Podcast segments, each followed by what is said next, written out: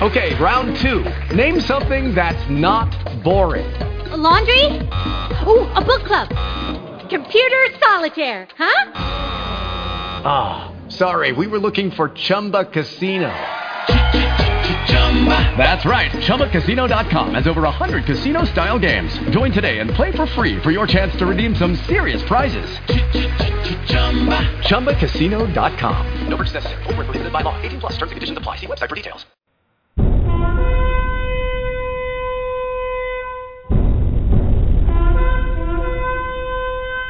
Enter the zone. The prophecy zone. Your end time watchman. Bringing you light in a dark world where truth is rivaled with a lie and the matrix is normal life. Luke 21. And there shall be signs in the sun, and in the moon, and in the stars, and upon the earth distress of nations, with perplexity, the sea and the waves roaring, men's hearts failing them for fear, and for looking after those things which are coming on the earth, for the powers of heaven shall be shaken, and then shall they see the Son of Man coming in a cloud, with power and great glory. And when these things begin to come to pass, then look up and lift up your heads, for your redemption draweth nigh.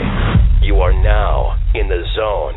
So be ready to enter the light or truth about the end of days, so you will be ready for the coming of the Lord. You are in the zone, the prophecy zone. So join us for the next hour as we look at world events in line with Bible prophecy, so you'll be informed and be ready for the coming of Jesus Christ. Hey, how's everybody doing out there? I'd like to welcome y'all to the Prophecy Zone.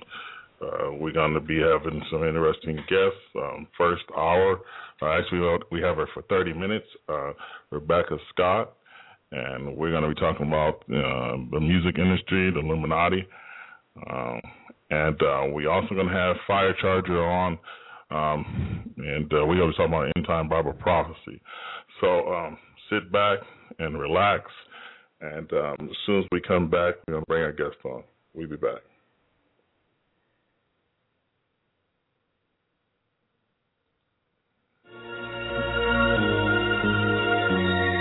Bad news to good news. No more ill street blues. Transform from the old to the new. I got good news. Ah, check it. Bad news to good news. Ill street blues. No matter where you move, cat still got dirt on you. Ah. Yeah, I remember you hustling on the block. At that time, it wasn't the gospel you had on the block. Shorty wear them and sag. Hung around the wrong crowd with the juice in the paper bag. Things I had got into at that time was only a couple inches from a life of crime. Till I found rhyming to be an architect. Started working on freestyle so I could get that check, but not yet. Down the road, I met Jesus Christ. Saw the good in me and he saved my life. Took the burning away and my load was light. No beer beer runs. Creeping out throughout the night, dreaming of the spotlight luxuries. No more hangover miseries, fighting my enemies, sharp in my eyesight, but cats still hating on you, debating on you. My past is boy, I got the good news, straight from the headlines, blazing words, victory is mine, like Kojak's hairline, like. Kojak Caroline, but cat sleep proclaiming he'll be back next week and talking cheap, but there goes the action. Now you see that proof, ain't nobody last one. Ah. Reactions are picture perfect. All this good news most definitely worth it. No more bad news, brand new shoes from the upper room. Introducing my good news. From bad news to good news. No more ill street blues. Transform from the old to the new. Brand new Tim's, brand new lifestyle, brand new profile. Streets are talking, daily gossip for the day. You heard about Robert Jr., they cat got saved. But there's a time into the hood, gotta see it to believe it. Says just a son, he'll be back to his old habits again. Where's no pretense of transformation. Criminal character been erased from the nation. My habit for the poison's been eliminated. Through God's laboratory, I've been recreated. Cats still can't believe what they saw. And just like snakes in the grass, they plan my downfall. So I stand tall, enjoy the new status, tame the flesh, put the preacher into the practice. And while cats bring up the past to expose me to the nose, yeah, I put on wax so cats can hear my testimony. Expose the phony, address the issues, give proper respect to where it's due. And I. This is all said and done. No sweat on my back cause the battle's already won. So uh, Get rid of the gun guy God. The only protection is from Jehovah Jireh. But in cast ears, all you hear is blah, blah, blah.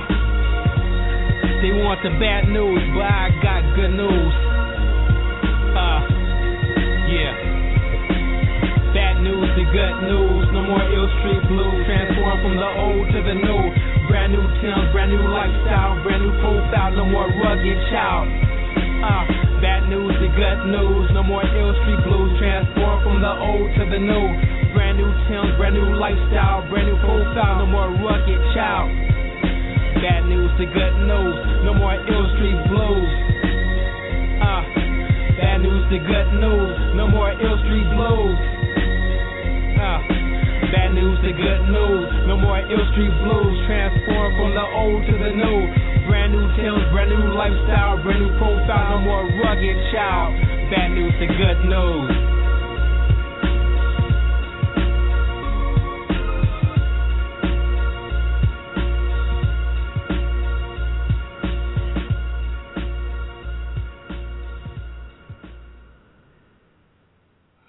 That was bad news to good news. My boy Robert from the military, one of my partners in the military.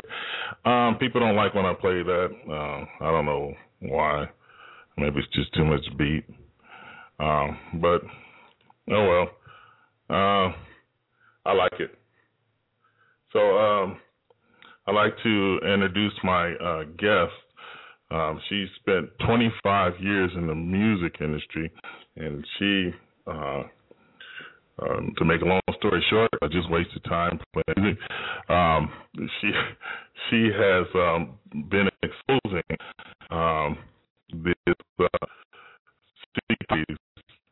written about hip hop Illuminati. Um, Rebecca, how you?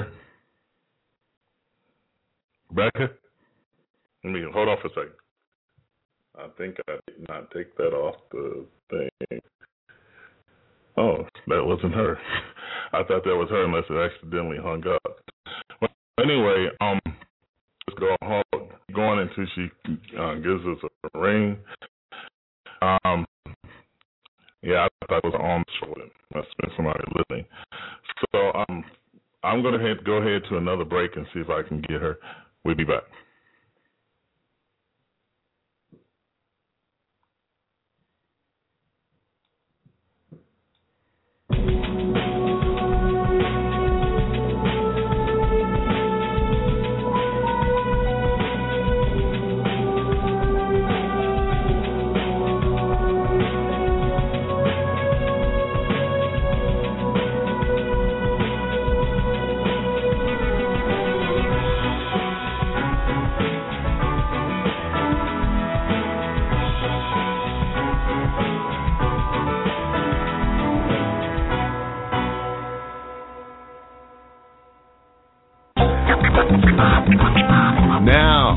Prepared to re enter the zone where only watchmen dare go and only the fearless do venture.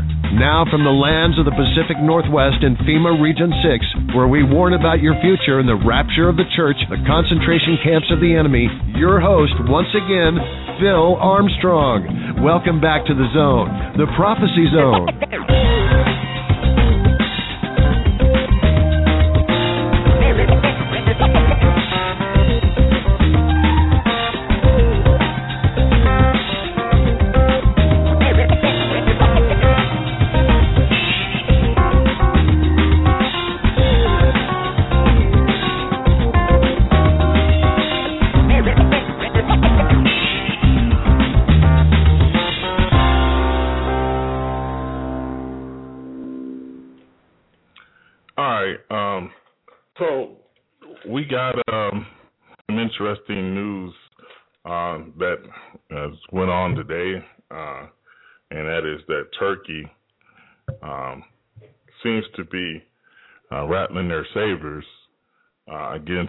Syria, and uh, the leader of Syria has, um, the leader of Israel has not ruled out um, going against Syria and uh, starting an operation in Syria. And we kind of knew that this was going to happen anyway because Isaiah 17. Now, some people have been hitting at the fact that Turkey might have been the um, the cause of Isaiah 17, and um, possibility, but I'm not ruling out Israel. Matter of fact, I'm leaning more towards um, I'm leaning more towards uh, Israel, of course, because one reason is is that the nations will start to say that we really need to get rid of all nuclear weapons, uh, and the nations will, of course, we know in the Bible it says that the nations will come against Israel. Uh, I'm going to go ahead and take a break. And um, we'll be back after these messages.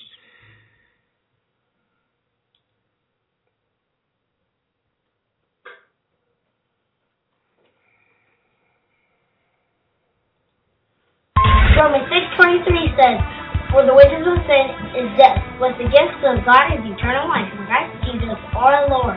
You're listening to the Prophecy Zone on Blog Talk Radio.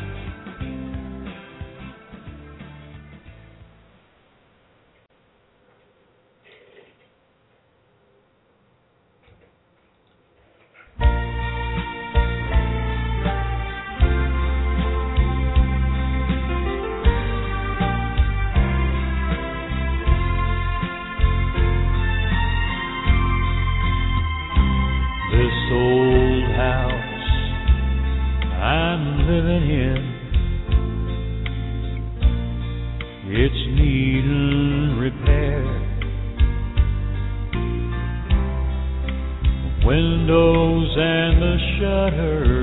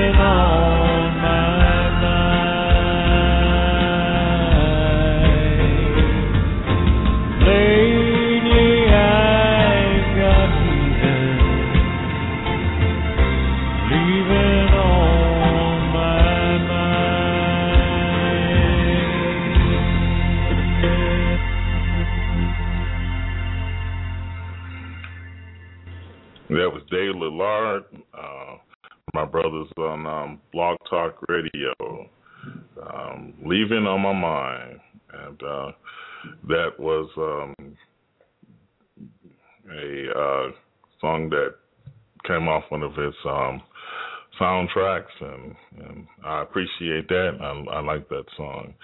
Um, I'm just to go ahead and go into some Bible reading um, right now. And um, what I wanted to talk about uh, was uh, the ten virgins and and how uh, the ten virgins represent. Uh, uh, of course, it represents Jewish people, but uh, the Bible is written for everyone and uh, it is written for application for all people um, to apply um, the scriptures to your life, and um, and it's it's it's written for reproof, um, for growth, for uh, discipline. It's written for all those those things. So when I normally put something on Facebook or YouTube, I get schooled um, by someone because they say something like, uh, "This is meant for the Jewish people. You have to put the Bible in perspective," and and um, things like that. And uh, I just say that uh, we need to be able to use the Word of God um, the way we um, as we read it. Because if we don't use it as we read it, um, we are going to uh, not be able to take advantage of what God's word is saying. Um, so the Bible talks about um, in Luke says, uh, "Pray that you can escape the things that are coming upon the earth." And the Bible also says that um, be ye also ready for the hour that I think not the Son of Man comes. Um, the Son of Man is, of course, Jesus Christ, and the Bible promised that He would come back uh, for His own in a particular time in the future, and um, we must be ready. The Bible says uh, when He comes back. Now, um, some people believe that getting ready um, is just a phrase. And uh, I want to explain that getting ready is not just a phrase; it is um, a actual preparation according to the Word of God. According to God's Word, we are to be ready uh, for His coming. Um, just so y'all know, I played a, a rap song, um, a Christian rap song. Um, my brother um, Johnson uh, from Hawaii. Well, he was living in Hawaii when we were brothers. Um, just earlier today, uh, just um, earlier a few minutes ago. I mean, well, I mean earlier today, and um, if you listen to the words uh, to the song, uh, it was talking about, of course, Jesus Christ. Now, some people might not like that song, uh, particular music or whatever, what have you. Um, I don't see anything wrong with it. Uh, um, I really don't. Uh, if you see something wrong with it, I want to know. but um, uh, so, um, what uh, what is music? Uh, if if the music, if the words are dirty, uh, and I guess they're saying that the, a lot of people are saying that the music is too close to the world. Um, and I and, and I you know I can agree with that somewhat, but um, when you listen to the words of, of the song, um, that's important. Uh, it was if the if the artist is glorifying Jesus instead of glorifying um, themselves, and then um, if the artist is saying clear words um, that is particularly glorifying Christ, uh, then I can understand. But um, I played that song particularly um, because I wanted to make a comparison that there's a Christian music that uh, there's music that can be much cleaner. In particular, um, music that can be much, uh, you know, tolerable, uh, but actually glorifies Christ. And, and know, and if that if that's a problem, y'all let me know, and maybe I'll rectify that. I had one person write me uh, email saying that um, I don't know, uh, rap music is of the devil, and then we can turn around and and and you know I put a, a post of one of the Susan um, Puzio's uh, radio show about Jimmy Swaggart, and they want to rip your eyeballs out, and it's true.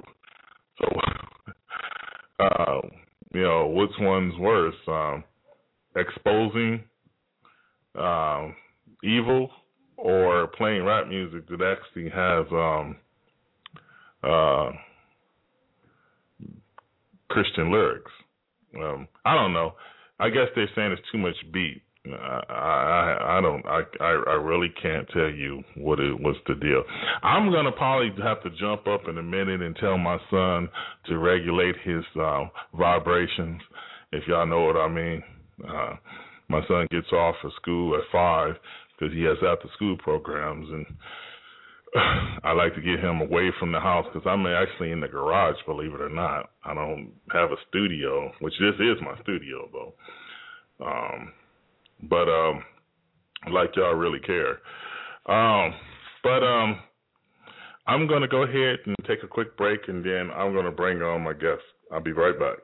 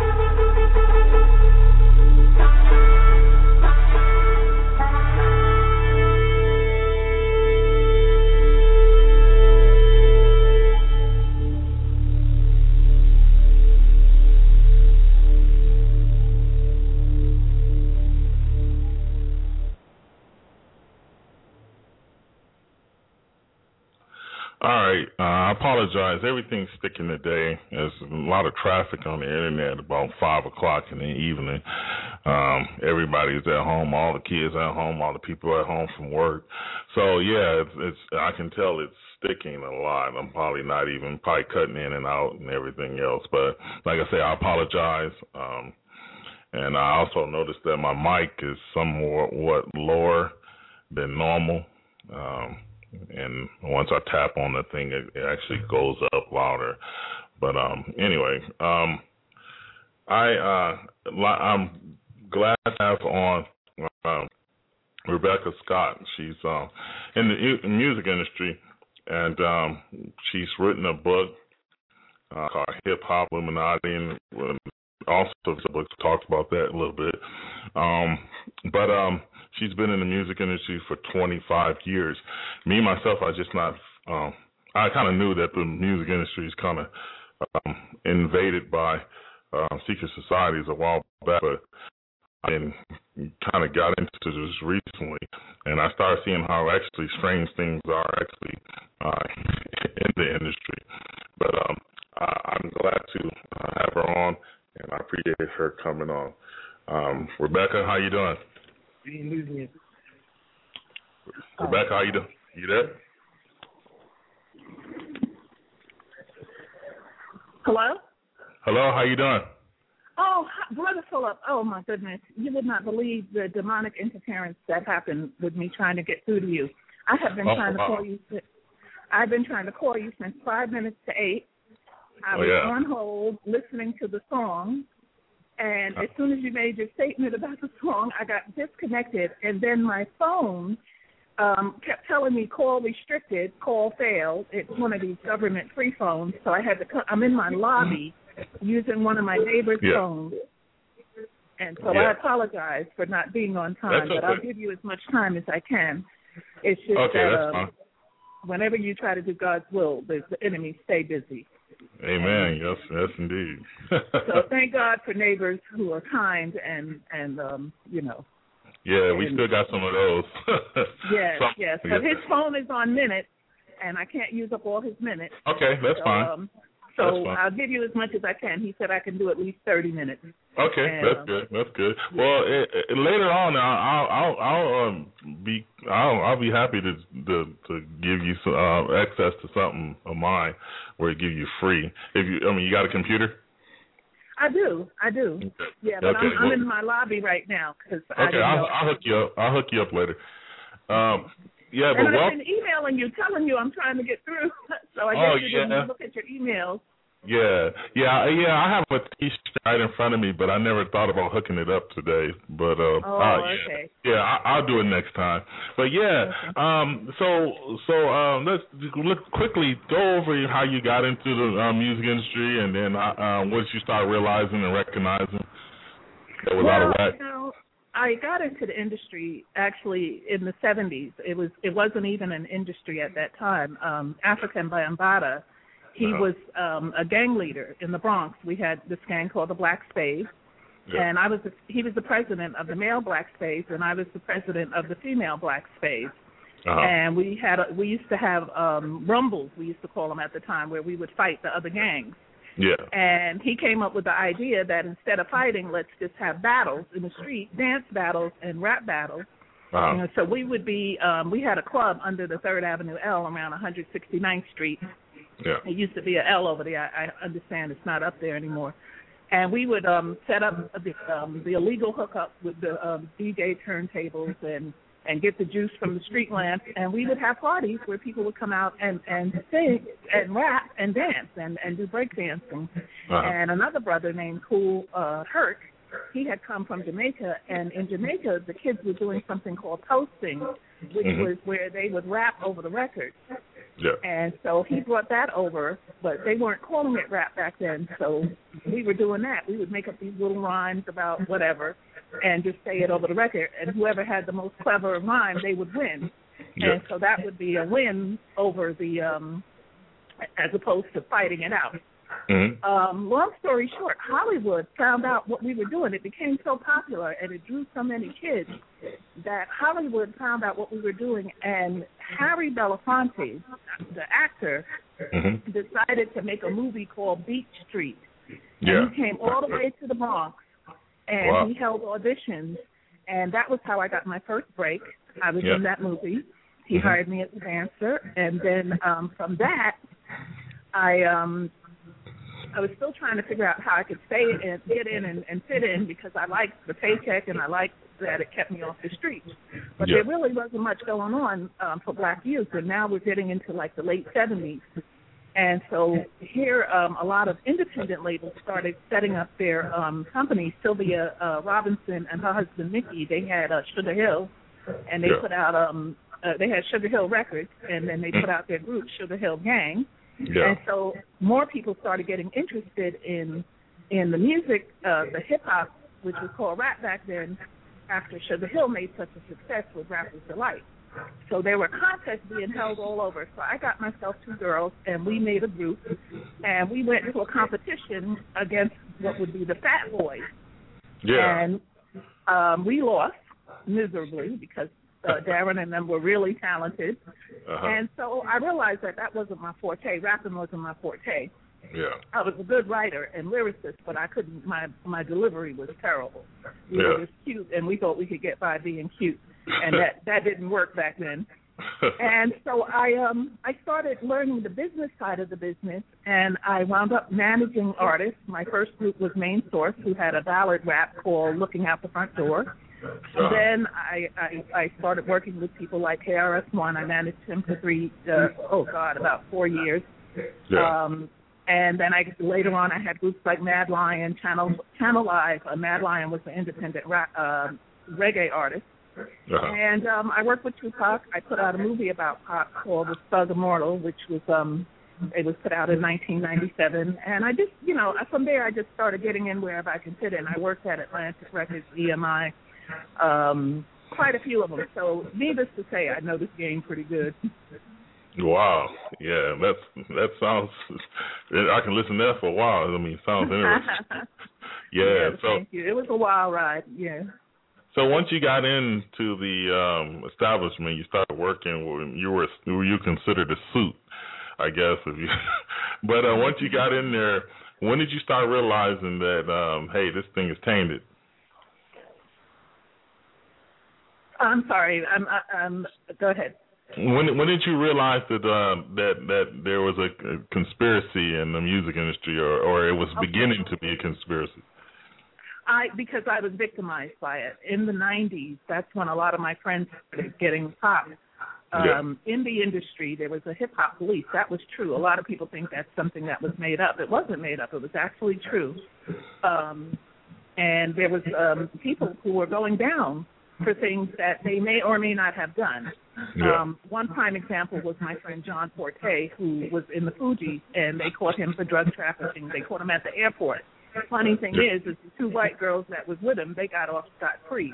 Wow. And um, yeah, yeah, and then they started investigating record companies. Um, another friend of mine, uh, Irv Gotti, uh, they investigated his label, uh, Murder Inc. Um, and him and his brother went before the judge, um, charged with drug crimes. And during that time, I was introduced to a woman named Patricia Durst, and her family was the billionaire Durst organization, who owned a, very expensive, um, multi-million dollar property in Manhattan called the Durst Building, among other properties. Yeah. But this building happened to be across the street from the recording studio that myself and Mad Lion owned together uh, on 42nd Street in Times Square. And the building is now called Number Four Times Square, but at the time it was called the Durst Building. And Patricia somehow found out about me. Now, this is this wealthy 40 something year old white woman who managed to get close to me. She uh, approached me in a coffee shop. Every morning I would get my coffee um, right next door to where our studio was. And she just started chatting me up real friendly. But her motivation was to actually get into and find out about the hip hop music industry, which at this time in the 90s was becoming very lucrative. You see, the thing with these people is money. That's what they're after. This is what they like, and this is what they want to control. And people don't realize that. So um, Patricia chatted me up. We became friendly, and I wound up getting a three million dollar office space in the Durst building. Wow. But in return, yeah, and I didn't think about it because you know when you're young and you're getting money like that. I mean, I had money uh, coming and going, so I was living the fast life. You know, uh, limos, uh, eating out every day, and you know, not to mention that I was in the world. I wasn't saved. I was worldly. So Yeah. You know, I was getting high, and that takes a lot of your brain away. When they say this is your brain on drugs, that's the truth. People need to Pretty know much. that you cannot think rationally if you're getting high every day. Yeah. And um so I didn't even see the trap coming and I wound up transporting um cocaine for her. Her Yeah, wow. family, they were they were in bed with a lot of uh, people. One of her brothers actually uh, was arrested in Philadelphia. It was all over the news. Uh, Robert Durst, he cut somebody's head off in Philadelphia, and the police were after him.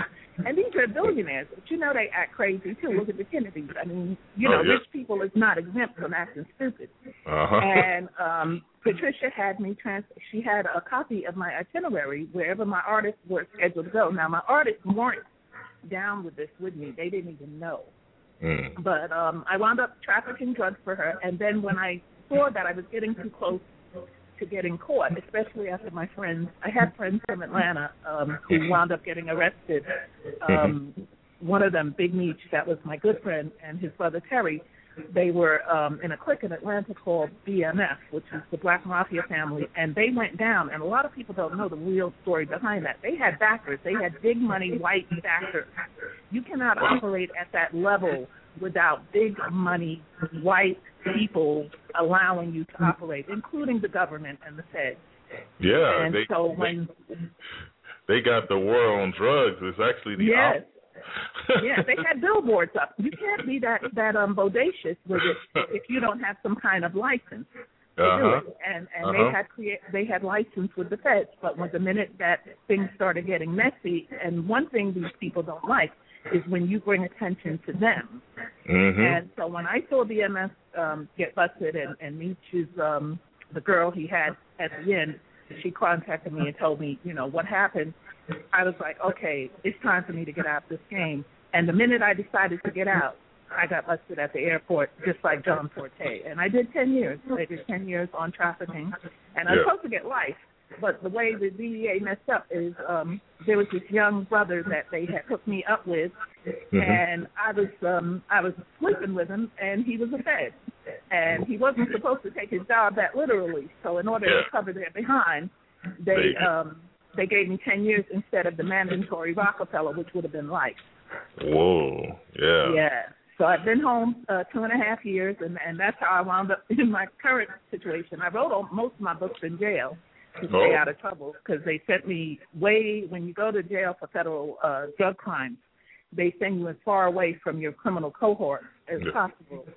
And um, I had what they called a um, Yeah.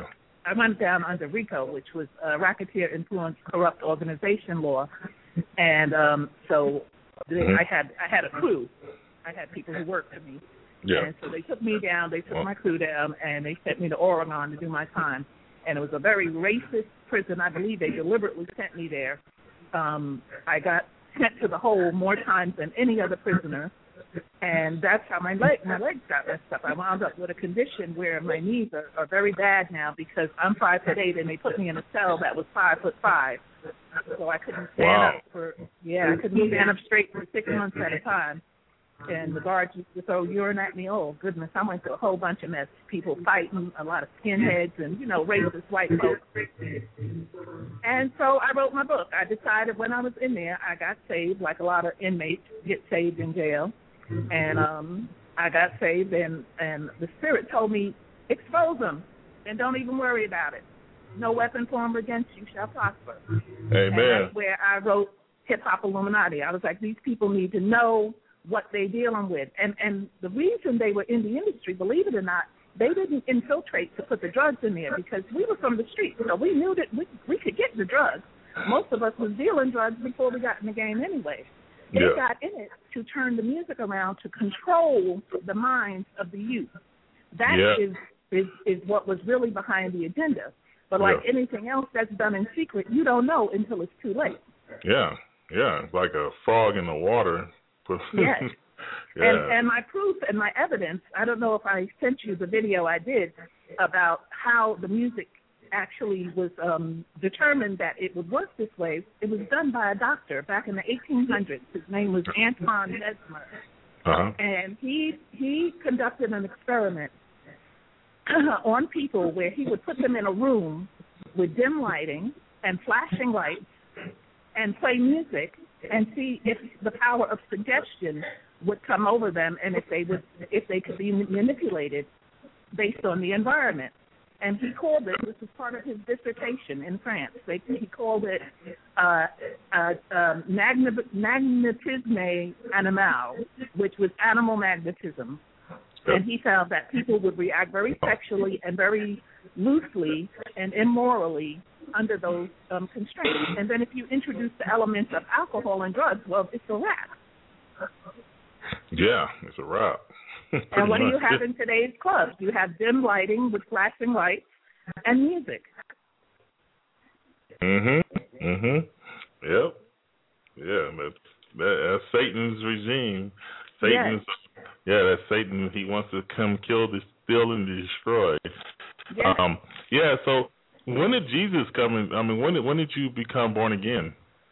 Well, I went through several incarnations. I'm not even going to lie. I, when I came home from jail, I was so happy to be free. I went immediately back to the world. I couldn't wait to get high and to find a man and everything else that I knew wasn't good for me. And and so I did. I jumped in ten feet first. Yeah. But as I began to see that the Lord had a bigger plan for me, I Mhm. began, and I'm not perfect now. I'm not even going to lie and tell you I'm perfect now because I'm not. Yeah. Yeah. But us. I live my life every day covered under the blood, and I and Yeah. I and I ask God to keep me this new creature that I am. But I have to pray to, to stay saved. Yeah, we do. You know, you around the devil every day, all day. And he's always, especially when you're trying to do something good, he's always trying to interject and, and use his imp to cause you to sin. Every day Yeah. I got to refrain myself from cursing people out. Every day I have to refrain myself. Well, not anymore, but I used to. When I first got home, I couldn't Yeah. stay out of the weed spot, and I had to pray. I had to pray the blood of Jesus to to to bind it, and it took a while. You know, Yeah. because jail itself is hell. You can. It's hard Uh-huh. to serve God in a hellish place.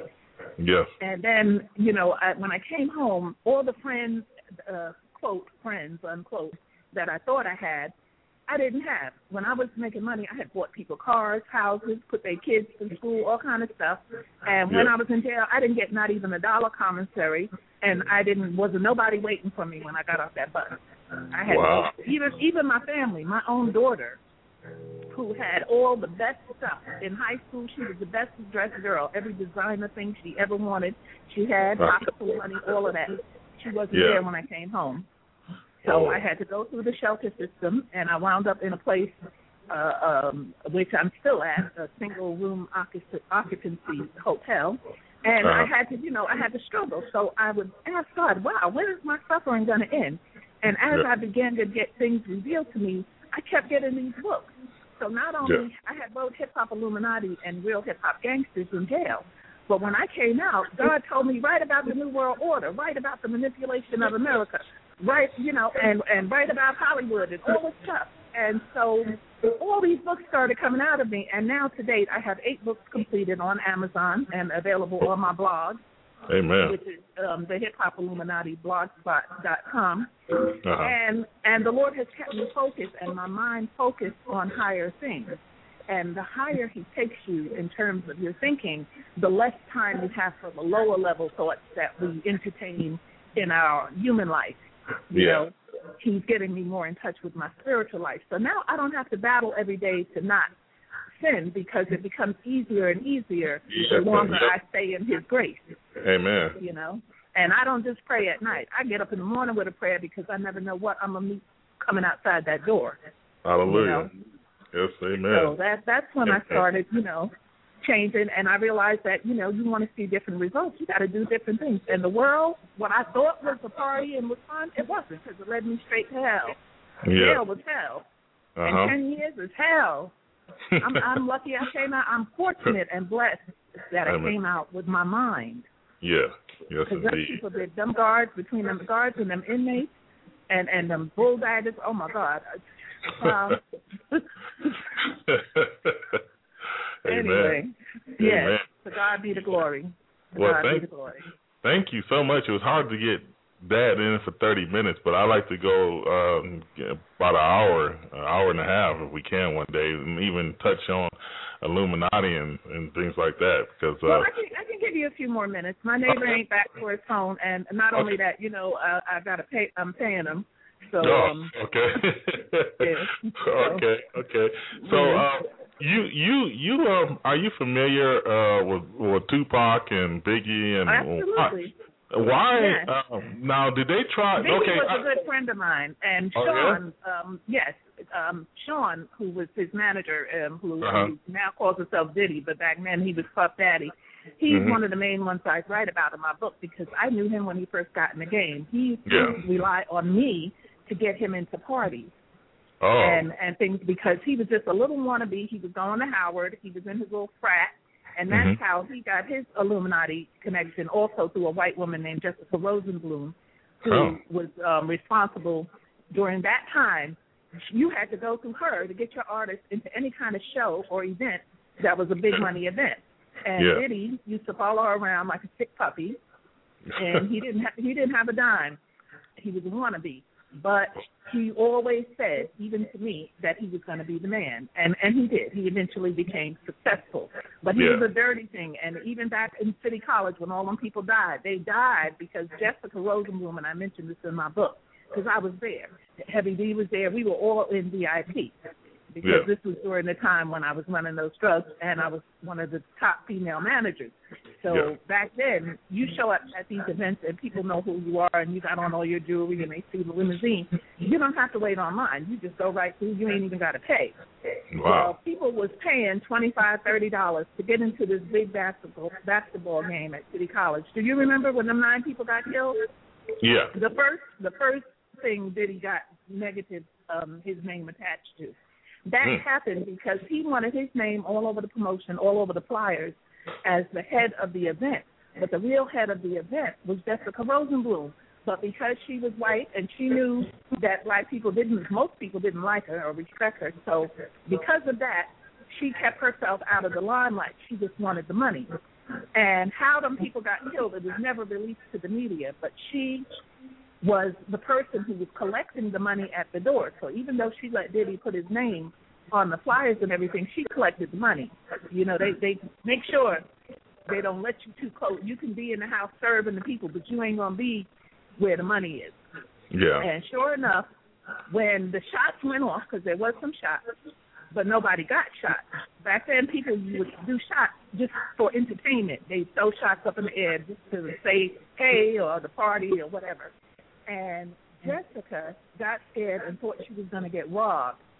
And she had the security guard close the exit. People were the only way that people could get out. And Mhm. so she could protect the money box. Because back then, when they would be on the door, they'd have a cash box.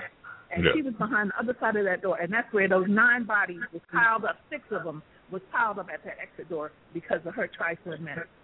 Wow. That's Yes. crazy. But it never came to light because part of the agreement, this one Diddy had sold his soul. Part of the agreement was that he was not he was going to take responsibility. His name was on all the insurance. His name was there as a promoter. So she got off scot free. Whoa. And he and his loyalty he had this dog like loyalty to her that he was not going to reveal who was really behind everything. Because them six six of them nine bodies was right there at that door. Yeah, yeah. Now, Yeah. The, what what's the process that these people go through to sell their soul? Is I mean, is it a, is it is Well, it a there's, there's different things. In Diddy's case, he became a, a, a fraternal uh, a member of a fraternity when he was at Howard, and it was the same fraternity that Andre Harrell was a part of, and that's how he met Andre. And Yeah. Andre had Uptown Records, and about um, so oh, here come my neighbor now. He's probably coming for his phone, but um, Okay. he. Uh, he um Andre had I'll just say this real quick Uptown Records where he had Mary J, Heavy D, all these big time artists. The minute Yeah. he and Puffy fell out over some dirt that Puffy did, Uh-huh. Andre's Uptown Records went out of um went out of business, and Yeah. Puffy started a Bad Boy. And everybody to this day that signed to Bad Boy has to take an oath. And if they Wow. don't take it, they can't get signed. And the funny thing about it is Biggie took the oath, but he was already selected as the human sacrifice. Oh yeah, wow. Yes. Talk, So he had already been pre- pre-selected. yeah. Wow. So that's how it went down. That's Yeah. exactly how it went down. Yeah. Okay. But listen, right. my neighbor is back. I got to give him his phone. Okay. And All right, um, thank- let's do this again because there's so much more I want to share with you. Okay. All right. Thank you. Okay. God bless yes, you. Brother Philip, um, do you want to ask me anything before I go? Uh, no, I just uh, wanted you to come back on so we can ask you a lot more questions. so, okay. but God okay. bless. Hey, so so how can they get in touch with your of your um your uh, materials and books? How can they get a hold of that? HTTP hip hop illuminati dot blogspot dot com. Okay. That's my um that's my website. All my contact information there. My Twitter is real underscore Holly underscore Hood, and that, that's the name of my film company, Hollywood Films. Mhm. And um and I'm looking to take this to the next level because Amen. people need to know. They need to know Yeah. what their kids are listening to. I have videos on YouTube, about 75 videos on YouTube under the Hollywood name. And I have everything from why I refuse to own a television. People need to know what the television is doing to your kids' mind and video games and, and everything that the Lord has told me to speak about. I Yeah. address. Okay. He told me to walk boldly without fear, and that is what I Amen. do. Amen. All right, thank you, sister, and I'll be getting in touch with you um, probably in the next And- couple of days. Thank you so much, Brother Phil, and I look forward to speaking with you again under under a little less um um dramatic circumstances with my own Yeah. phone and and plenty of minutes. Yeah. All right. All right. Thank you. All right. Thank you too. Bless. Bye. Bye bye. Richard, All right. I hope I ain't used up all your minutes, baby. All right. So uh, that was a good uh, interview. Pretty short to the point, but uh, we had to get it that way because uh, she didn't have as much time. But um, the uh, my Wirecast is going out. So for those who are on Justin TV, I'm gonna have to shed it off and come back on uh, because I think I'm sucking too much juice. So um, I'm gonna stop it right now, and then we're gonna come right back on. Um, Firecharger is coming on in a few minutes, so stay tuned.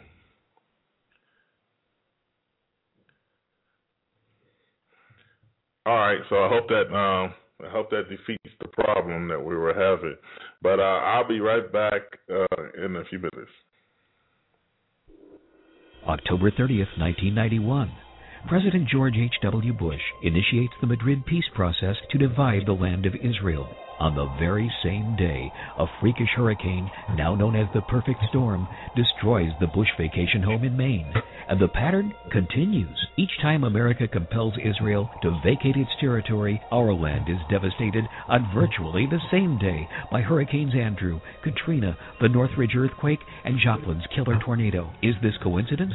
Or is there a spiritual cause and effect? In Genesis 17:8, God promised the land of Israel as an everlasting possession to Abraham and his Jewish descendants. That promise still stands. Those who bless Israel are blessed. Those who curse it are cursed. Author John McTernan makes this open and shut case in his landmark book, As America Has Done to Israel, and the companion DVD, The Day of the Lord. For ordering details, visit John's online blog at johnmcternan.name.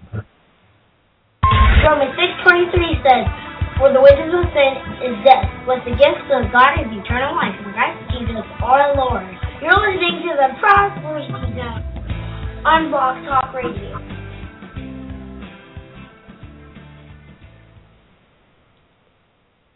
Get ready to come into the zone for the next 60 minutes. Your journey will begin in three, two, one. The Prophecy Zone with your host, Phil Armstrong, your watchman on the wall. Bringing you into the knowledge only found as you pursue the truth. So set back and enter the zone of Bible prophecy and find the hope that every Christian should have. Find out what is going to happen in the year 2012 and beyond.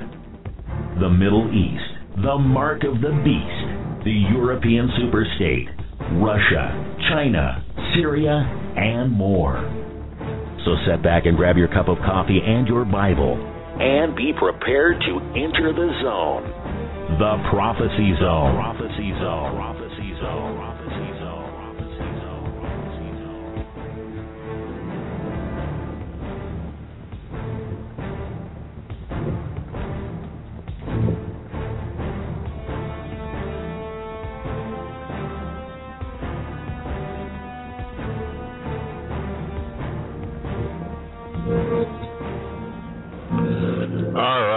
Right, all right, we're back, we're back, and um, we um, I don't know this these mics. I'm having a lot of problems today. Um, Rebecca Rebecca's saying that she was having um, spiritual conflict with her trying to get on, and uh, I kind of see the problem because um, I'm having the same problem with my um, Justin TV um, uh, uh, software that I have. Um, it's actually a good software when you're when you're when you're on it, but um, uh, so uh, let me uh, talk a little bit about Bible prophecy. Uh,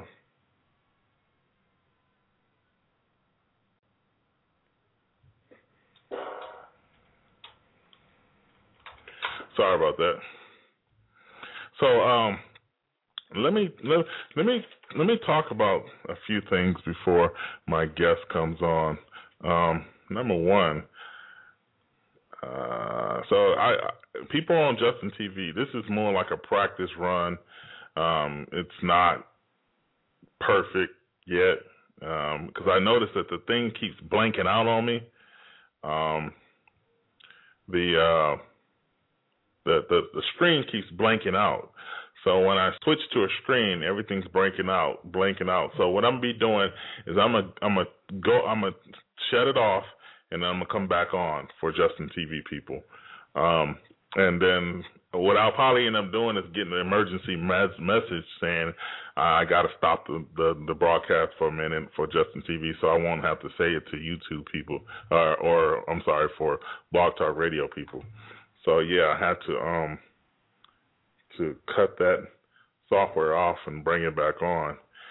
Technically, I wish I can cut the computer off and bring it back on, but uh, this, these computers suck up a lot of juice.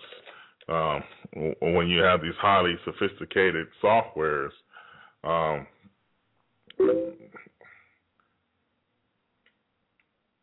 so um, Firecharger is coming on, and he's saying the same thing that Rebecca was saying. He said he said he got held up at work a little bit. He said, "Sorry, bro. Seems like the devil doesn't want me to to come on on the show."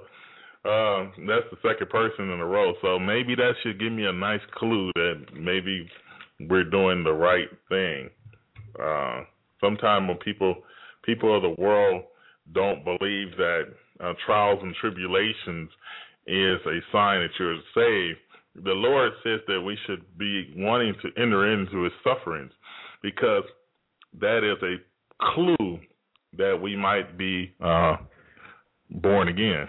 It's when the enemy comes against you and what you're trying to do uh, for the Lord in the Lord's power, of course. And um, that's exactly the key towards um, success is to know that, and I'm not Joel Osteen, but but to know that the Lord fights your battles, and when you have these trials and tribulations trying to get something done, you have to go into the power of God, in the power of God, and the and God will clear the way for you. I had a brother call, call me from Pakistan, or email me from Pakistan, saying that uh, he wanted to translate my radio program into his language, and he speaks four different languages. And he's a, a, a pastor in Pakistan, and I, I went on to his website, and I remember seeing him. He's pretty credible. So um, hopefully we'll be going overseas and getting some of our shows translated in different languages. Um, I missed my screen up front because I, I can't get to the news in time to let y'all know what's going on. But um, what I was saying earlier, I kind of got distracted earlier with, with when I was trying to tell y'all the news. So I'm gonna have to look into this camera. So so forgive me for kind of like looking into the camera because I can't walk and chew gum at the same time. Um, we are going to um, we are going to um, talk a little bit about uh, the, the, what's going on over there um, because it's getting hot, folks. Um, it's getting hot over in the Middle East, uh, and uh, I'm believing that the Lord is trying to prepare us for His coming. Uh, it says Russians S 400s relocated near Turkey. Hezbollah shifts units rockets into Syria. Now, why is Hezbollah going into Syria? I have no idea. That's just like you hitting a bully in the face and you're like some teeny guy. You just like you're just you're just trying to start up something. Now, some people say that Israel's trying to start a war uh, on purpose, and and uh, maybe that can be the case because in Pearl Harbor there is proof uh, that uh, that maybe the United States and the president of the United States, then um, Roosevelt, drew drew uh, Japan into the war, and then uh, they they needed an excuse, and and it's been proven time and time again with documents and and an old um, uh, manuscript and old um, memoirs that yeah that was the case that that the Roosevelt did uh, in fact know knew that the that the Japanese was going to attack Pearl Harbor. Well, you got this playing out in many many many ways in the Middle East.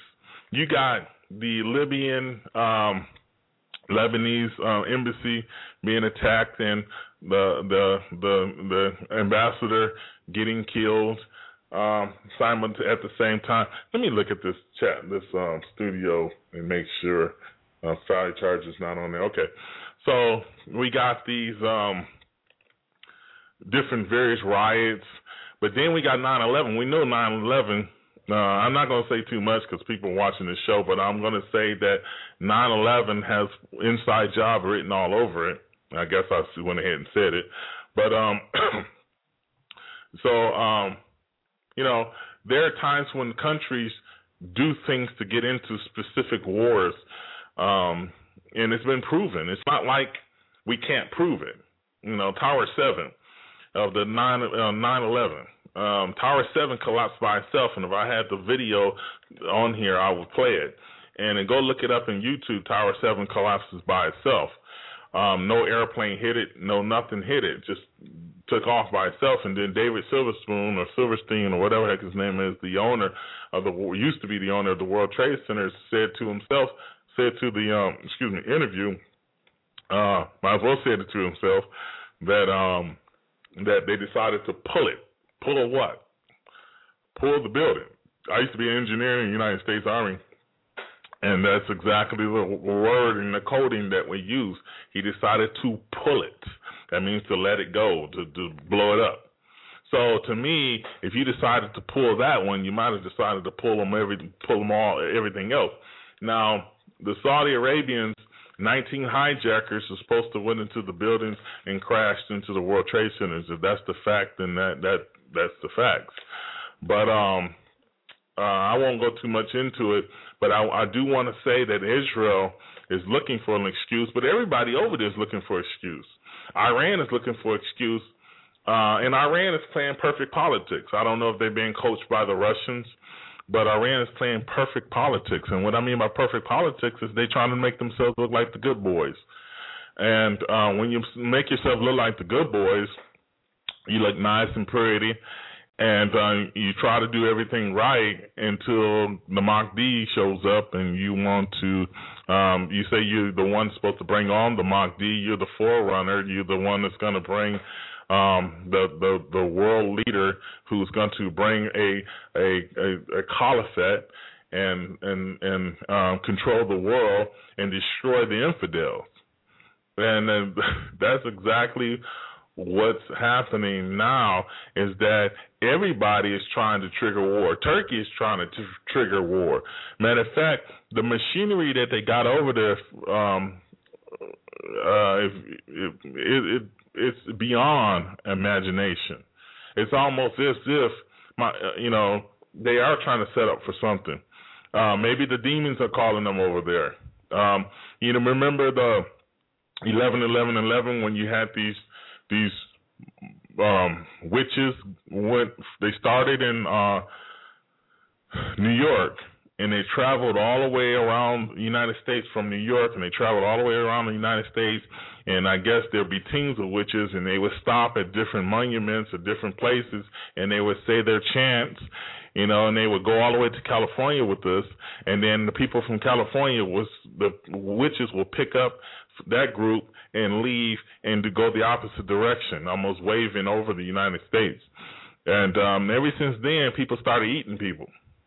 And I ain't trying to be funny or nothing, but that seems like the case. Um, to me, it just seems like um, we are headed for um, some destructive times. And I and I also noticed that the machinery, like last year, they started bringing that machinery over here. Now there is probably, and this is just a, a guesstimation. It's not. It's speculation. And I'll tell you, I should have like a, a person come on speculation time. You know, you, you shouldn't. People probably fuss at me. Well, you shouldn't speculate. And there's people speculating all over the place, speculating. You know, well, you you should use the King James. I use the King James all the time. Uh, that's all I use. I use the King James and maybe one step down. Just you should use King James. Somebody else probably say, well, you should use the International. Somebody else probably say, you. Everybody has their own opinions. Um, do I approve of other opinion people's opinion? I have nothing to say. I'm not the per. I'm not God. I don't. I don't have anything to say. But I. I.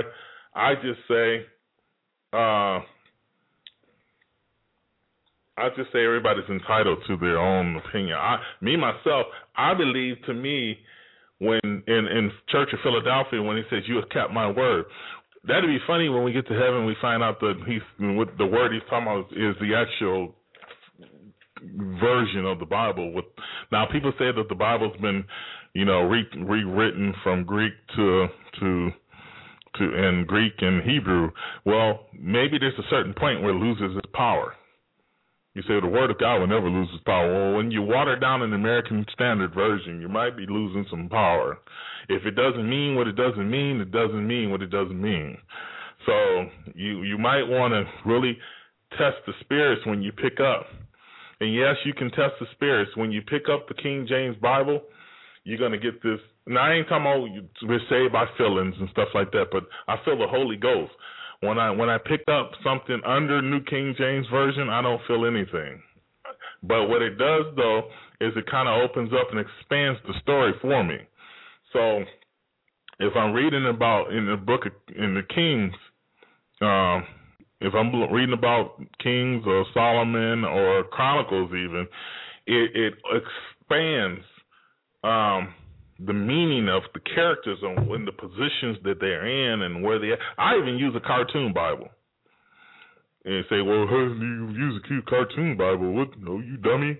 No, I actually use a cartoon Bible because, you know, especially this one cartoon Bible from a brother. Um, and, and you can get it at Walmart. I, I have to get the name for y'all later on, but it's it's a it's a I have to go upstairs and get the Bible, but it's a wonderful um drawing of of a lot of the scripture, and especially in the Old Testament, and it clarifies the positions of the armies, and it clarifies what's going on in the story. Because sometimes when I'm reading like Chronicles, I especially when I first read, start reading books like that, I, I get lost and get things mixed up. And I don't really understand what they're trying to say, and I have to read it like five times, especially if you're sleepy. And don't be in Seattle or or Fort Lewis or or Vancouver, Washington, when there's overcast every doggone day, you'll be getting sleepy. Matter of fact, there's an overcast today in, in, in where we are at. But um, yeah. So I um wanted to say thank y'all for for tuning in. We are we are growing um at exponential uh, half of exponential. We are going to start growing. I can sense it. Um, matter of fact, I'm gonna be um, going on um, Christian United Broadcast Network, uh, a growing network, um, and I'm going to be doing that, you know, once a week, maybe twice a week. I'm also on now the end begins, uh, which uh, is out to getting 22 million hits last week, um, and he's going to set a banner on um, the website um, to represent the prophecy zone and um, uh, so you have it. But um, I wanted to say a quick thing. Um, I believe that the Lord is our help. Uh, I think what's going on in, in, in the Christian faith today is that a new gospel, a new gospel, a new gospel could be, when it snuck up on us, is that we eliminate the help of God. Um, you say that's not a new gospel. That's just lack of faith. yeah, you could be right. And I didn't read any email, nothing. I just got that from myself. I got two personalities. Hopefully, you guys understand. But when you got a radio program, you kind of walk around the house talking to yourself because you're trying to figure out how you're going to say something. I tell my family, if y'all see me talking to myself, I'm not crazy. I am not crazy. I'm okay. I, I got this. I got this. I got this. I don't have two people. You got it. You know, just you know, talking and answering myself. Yeah, I got it. Sometimes you got to answer yourself. If you got a radio program and you you you, you you're talking, you got to answer yourself sometimes. But um, yeah. So, uh, God is the power of salvation. He keeps us saved. And then people say, well, what about certain addictions? I mean, it's like the last days church is not figuring out that the power of God is the is is not necessarily the basics of Christianity. The simplicity of Christ is, a, is the most important thing, but the power of God supersedes everything because God is who keeps you saved. Uh, first of all, He's the one who swayed you he, to pull you over to to. He says no one can uh, be saved unless the Father draws him. Now, I wanted to read something real quick. It says um, in Romans chapter 1, verse 16 says, For I am not ashamed of the gospel of Christ, for it is the power, the power, it's the power of God unto salvation to everyone that believeth, first to the Jew and then to the Greeks. And then when you read uh, First Peter, as soon as I can find it, First Peter is normally towards the back. I have to learn. Gen- I never learned that when I was when I was in church, and you learn Genesis, Exodus, Leviticus, Numbers, Deuteronomy. I didn't learn that. I kind of like just went about my own business, and and I said, "Don't test me on that. Don't test me." Everybody started laughing. My sisters, um, all her friends were the Bible teachers, and they just just just just, just loved me. Some of them loved me, some of them hated me in the class because I was always cracking jokes and stuff.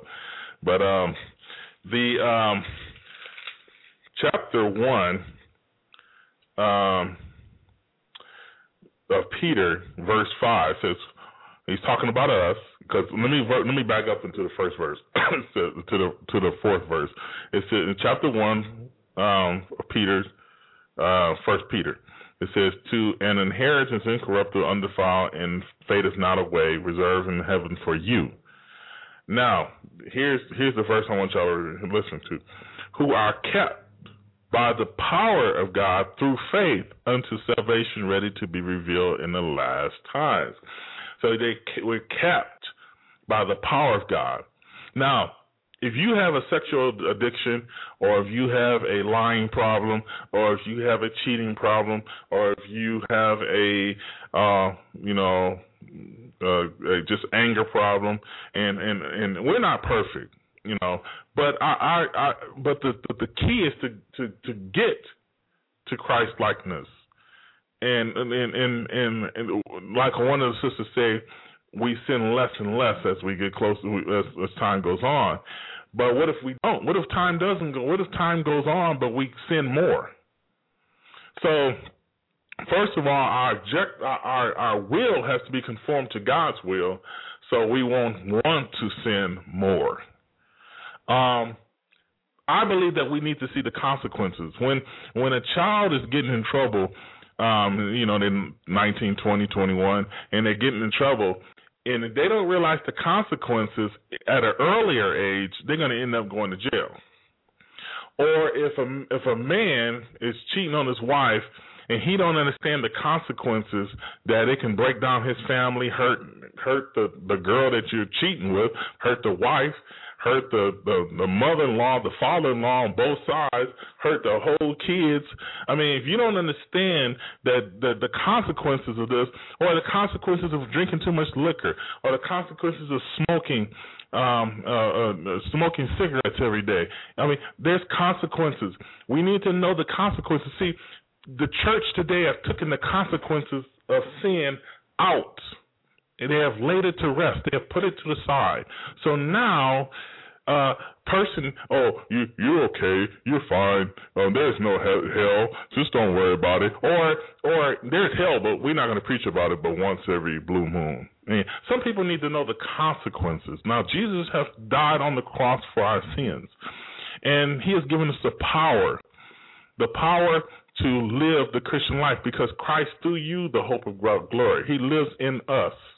He says, I am the way, the truth, and the life. And I think people forget that He's the life, the life of Christ living in you. And and when when you know that the power of God separated us from our sins, it's the same the same power that separated God Christ from the grave. He says the the, the, the I have not obtained, but I press on going towards the mark. The mark, if you read that, and I think it's Philippians, if you read the mark, that he's talking about, the mark of the high calling of God, that is to enter into that resurrection power that will separate you from your sin, but you must want it. He says back in the day, um, Jesus, can you hear me? Or most of the people he says, yeah, I'll hear you. You notice that. But sometime when he walks up to somebody says, I, you know, they're blind, he, he, he says, do you think I can heal you? Yes, I do. Okay, you're healed. Okay, so they have to want it. You have to want to stop drinking alcohol. You have to want to stop doing fornication. You have to want to stop doing these things, and God will deliver you from these addictions. But I'm going to take a really quick break, and then I'm bringing Firecharger on. We'll be right back.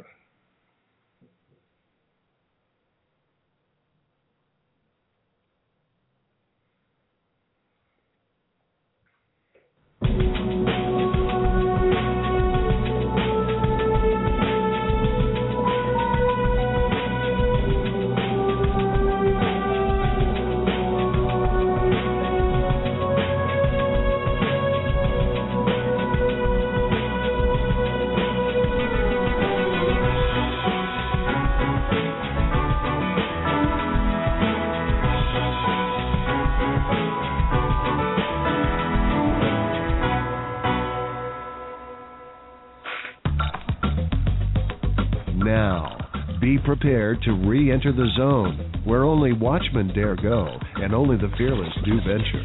Now, from the lands of the Pacific Northwest in FEMA Region 6, where we warn about your future and the rapture of the church of the concentration camps of the enemy, your host once again, Phil Armstrong. Welcome back to the Zone, the Prophecy Zone.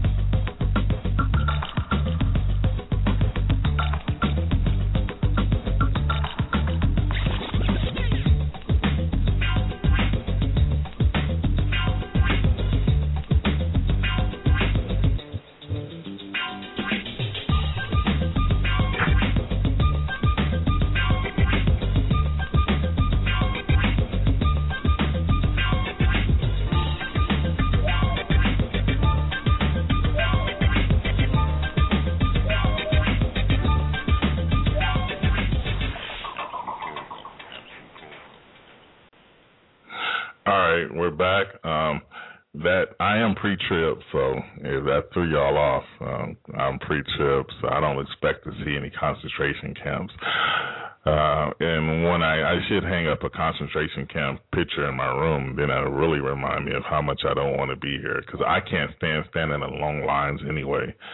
I I, I listen to these um, political talks about how the world needs to go here or go there, or be fixed this way or that way, and I just get want to barf up along because uh, I wouldn't mind living another 20 years, but I, I'm not going to delay Christ is coming. I'd rather see streets of gold and potholes anytime, but He's given me life, and I and I and He's given me life more abundantly, and uh, you know I'm healthy, you know, and I have healthy kids, praise God, and um, that's the way it rolls, right? All right, so um, I'm going to bring on my guests. Hey, Firecharger.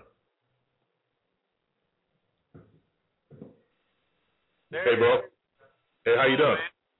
Not much, man. sorry I uh sorry I got hung up. I was getting some of that four dollar diesel. Oh, that's fine. There's a out here on the road, so there's a uh, pump pump slower. Yeah, well, only when I'm trying to get on the prophecy zone. yeah, that's true. Any other time it would have been fast, but not tonight, man. I'm telling you. Oh yeah, I heard that. I heard you talking about the the, the concentration camp thing. Um, Yeah. last year, right before uh, like between Thanksgiving and Christmas, I Uh-huh. went to the uh, uh, I went out to Colorado and I came in in the Denver, you know, airport. You know, the one that's all Illuminati with the uh, you know the crazy evil horses and the murals and all that stuff. Yeah. Yeah, so I I went through there and uh I don't know, man, anybody that's gone flying uh in the last couple of years has seen this TSA mess. Yeah. You know, and I I went through there in Denver and they got a huge security setup and they they make you stand in these long lines and take off your shoes and you know, nobody act up or, you know, the whole place gets shut down yeah. they are just straight up training people for the concentration camps. They're just Uh-huh. training you to to get into your uh you know, just get in line like a sheep and, you know, you mess around and we'll put you under arrest. If you make any jokes, we'll put you under arrest. You gotta let us touch your privates and then you can get on your plane. You know? Yeah. Yeah. Yeah. It's a mess, dude. Yeah, it is a big mess too. Yeah, yeah. I I didn't know about this that that um them things in um Denver Airport. I didn't. The last time I went through there, I I, I had no idea that they had. That's how I went and checked it out. That was like three years ago, four years ago. So even, even if the even if the airport was there, because I don't really remember. Yeah, actually it was there, because I remember how um how the the weird looking um uh parachutes they got hanging over the airport. Yeah, I do Yeah. remember. That. Yeah, yep. I yeah, lived man. in uh, I lived in Colorado back in uh 2001, 2002. I was actually there during 9/11 Uh huh. and uh you know, so I've flown out of Denver a couple times, and that airport is literally out in the middle of nowhere. They used to have Yeah. a perfectly airport in the city of Denver, but Yep. now, man, it's way out in the middle of a field, nowhere. You know, there's nothing around it. Yeah. So I've heard I've heard the conspiracy theories about it being a giant underground bunker, Yeah. and uh, I I tend to believe that stuff. That's yeah, I, I don't know what you talked about yet tonight, but I mean, that to me that sounds like the new uh, American headquarters if this Uh-huh. judgment is on America like I think it is. Yeah, it seems like it's getting close. Hey, did you um did you were you able to talk to Scotty? Yeah, uh, I talked to him. He said he might uh, want to come on at 9:30, so uh, he's got your number, and I hope What's he's his, listening. what's, what is his what's his area code? Uh, he's out in California.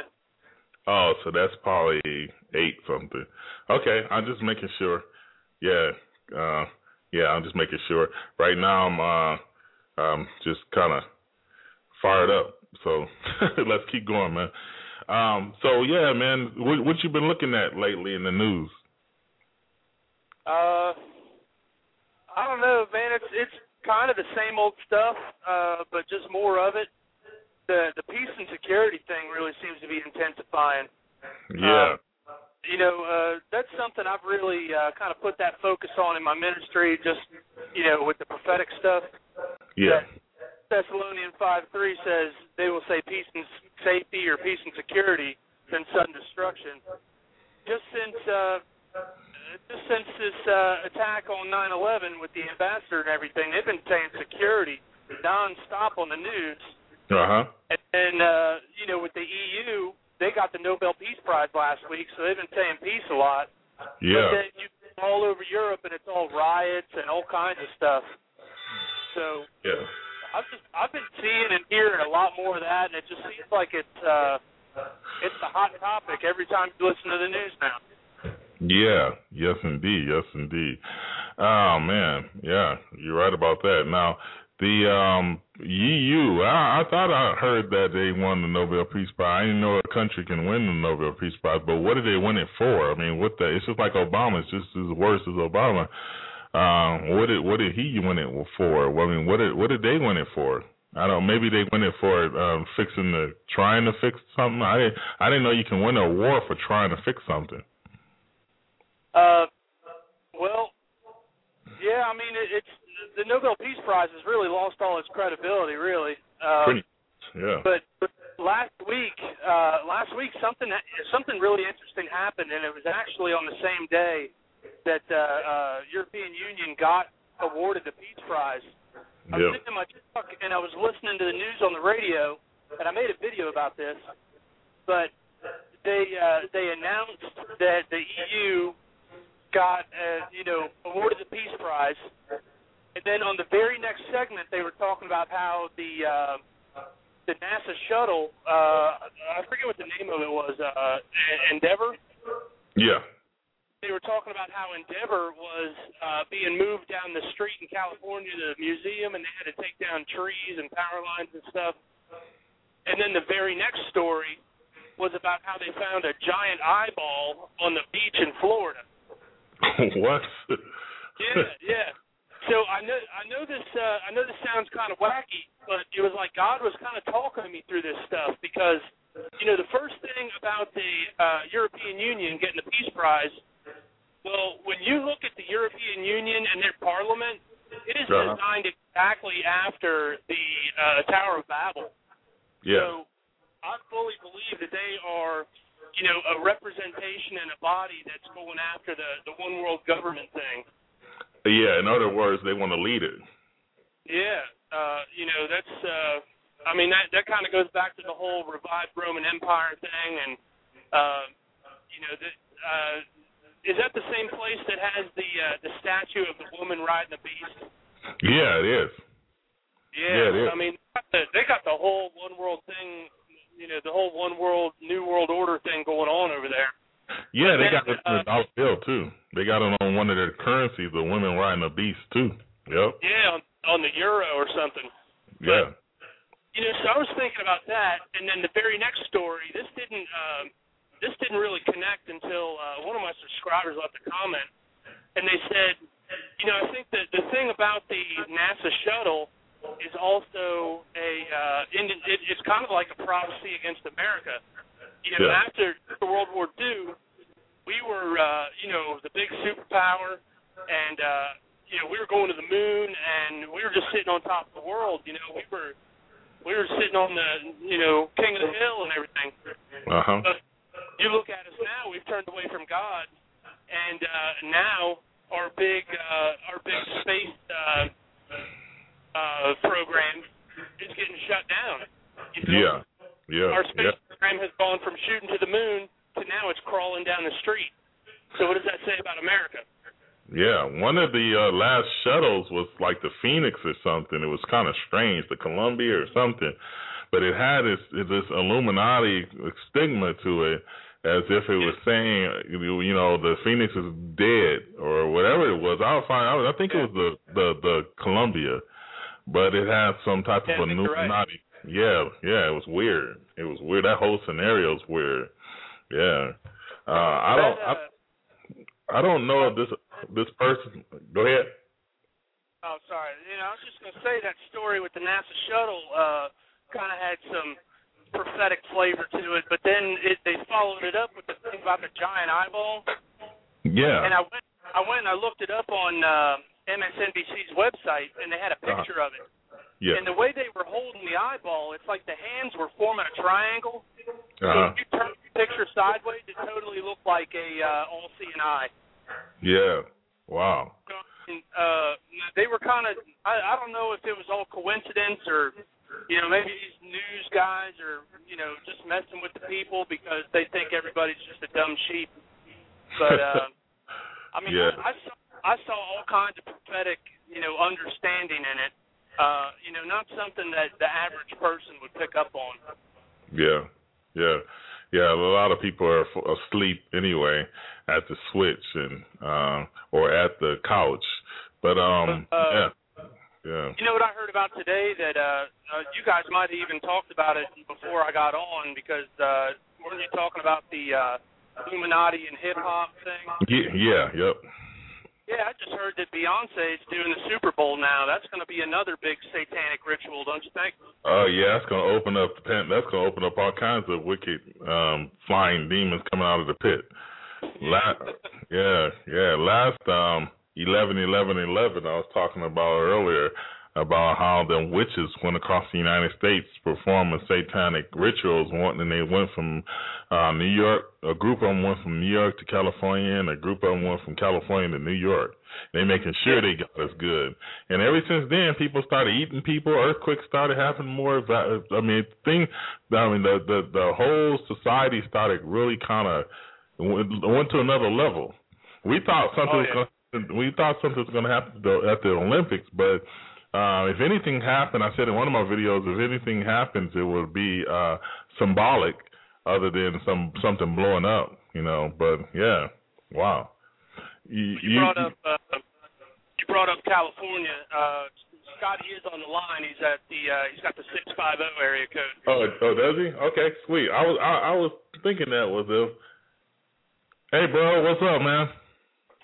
Hey, Philip. Hey, Andy. How are you guys? All right, all right.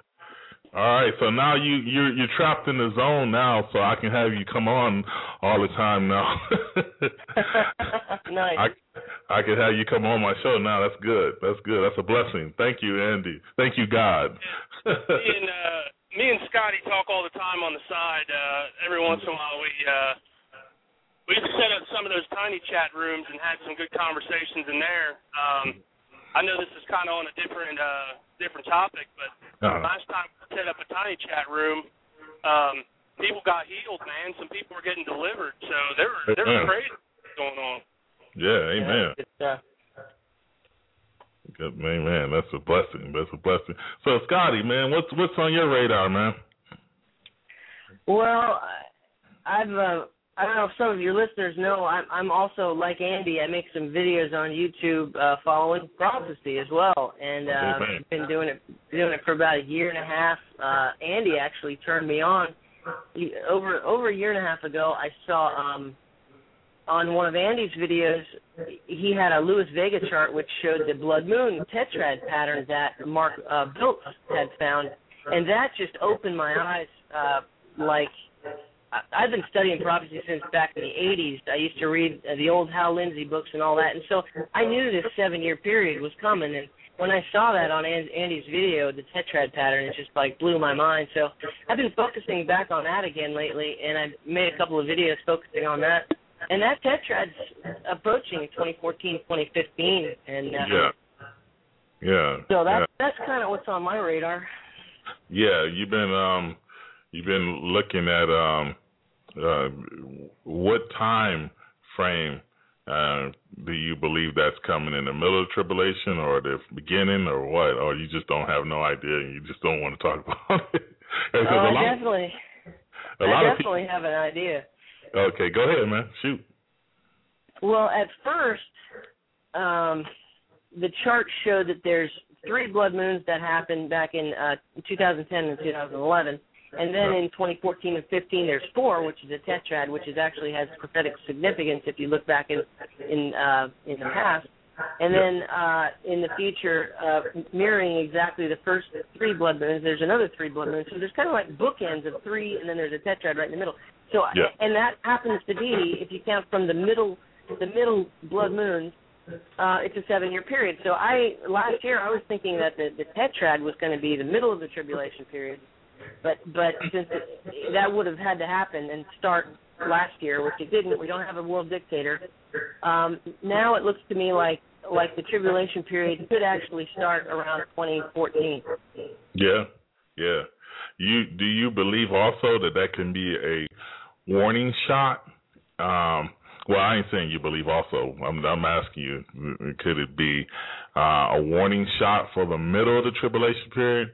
Because in the middle of the tribulation period, everything goes to crap. And uh, I was thinking maybe, just maybe, I'm I'm hoping, just maybe that uh, it was a warning for the Antichrist going into the temple and defiling it.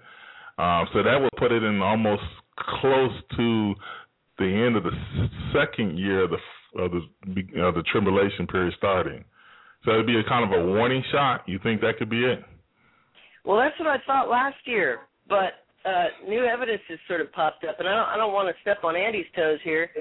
Um, but I, I'll throw out my hypothesis real quick. Um, I just recently made a video called "The Most Logical Rapture Theory" on YouTube, and um, you can search for that on my channel.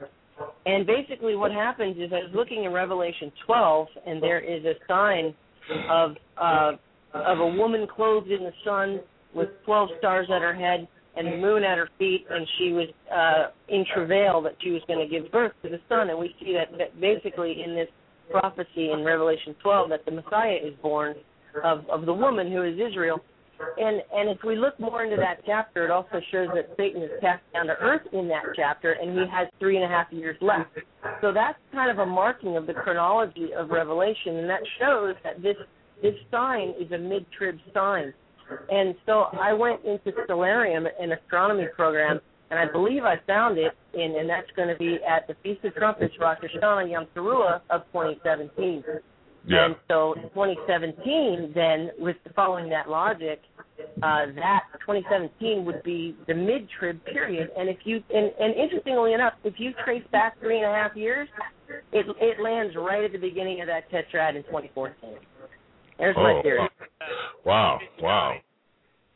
Scotty, uh, you ever heard of uh, Nine Nania? There's a a girl on uh, YouTube, or it's it's the number nine N A N I A. Yeah, I watched her recent video, and I made a follow-up video to that video I was just talking about, and I uploaded it yesterday, debunking her theory. Really? Uh, because Yeah. I I watched uh, I watched one of her videos the other day, and she said that the uh, you know I only watched it on my phone, so I couldn't really you know really kind of eyeball the details, but it looked like the, the Revelation 12 sign was a possibility even yesterday. And uh, you Yeah, know, I, I went over I went over the whole thing. I went over it and I showed it in Stellarium how it can't work. Yeah. Uh, well, I, I haven't really researched it enough, but you know, Phil, I kind of wanted to go over the tetrad stuff again, just real Go ahead. Go for it, man. in case any, yeah, in case anybody's not familiar with it. Uh, you know, Mark Biltz, who's a uh, uh, what would you say, Scotty? He's uh, El Shaddai Ministries pastor, right? Yeah, he's he's a pretty good guy. He's he's pan trib. He doesn't want to put himself in a tribulation category. However, his research is pretty sound when it comes to the uh the feast days and the blood moons. Yeah, but what he discovered was that there were these four blood red moons that uh, land in 2014 and 2015, and they land exactly on uh, you know the feast days of Passover, then Feast of Tabernacles, and again in 2015 Passover and Tabernacle. But what's significant is that the last several times this happened, uh, one was in like 1968, right after Israel took uh, the uh, capital city Jerusalem back, and then the time prior to that was right after 1948 when Israel became a nation. Uh, the time before that was like 1492 when Israel was, uh, you know, the Jews were thrown out of Spain. But this this next tetrad in 2014, 2015 is the last one for I think several hundred years. So there's something extremely prophetic about it.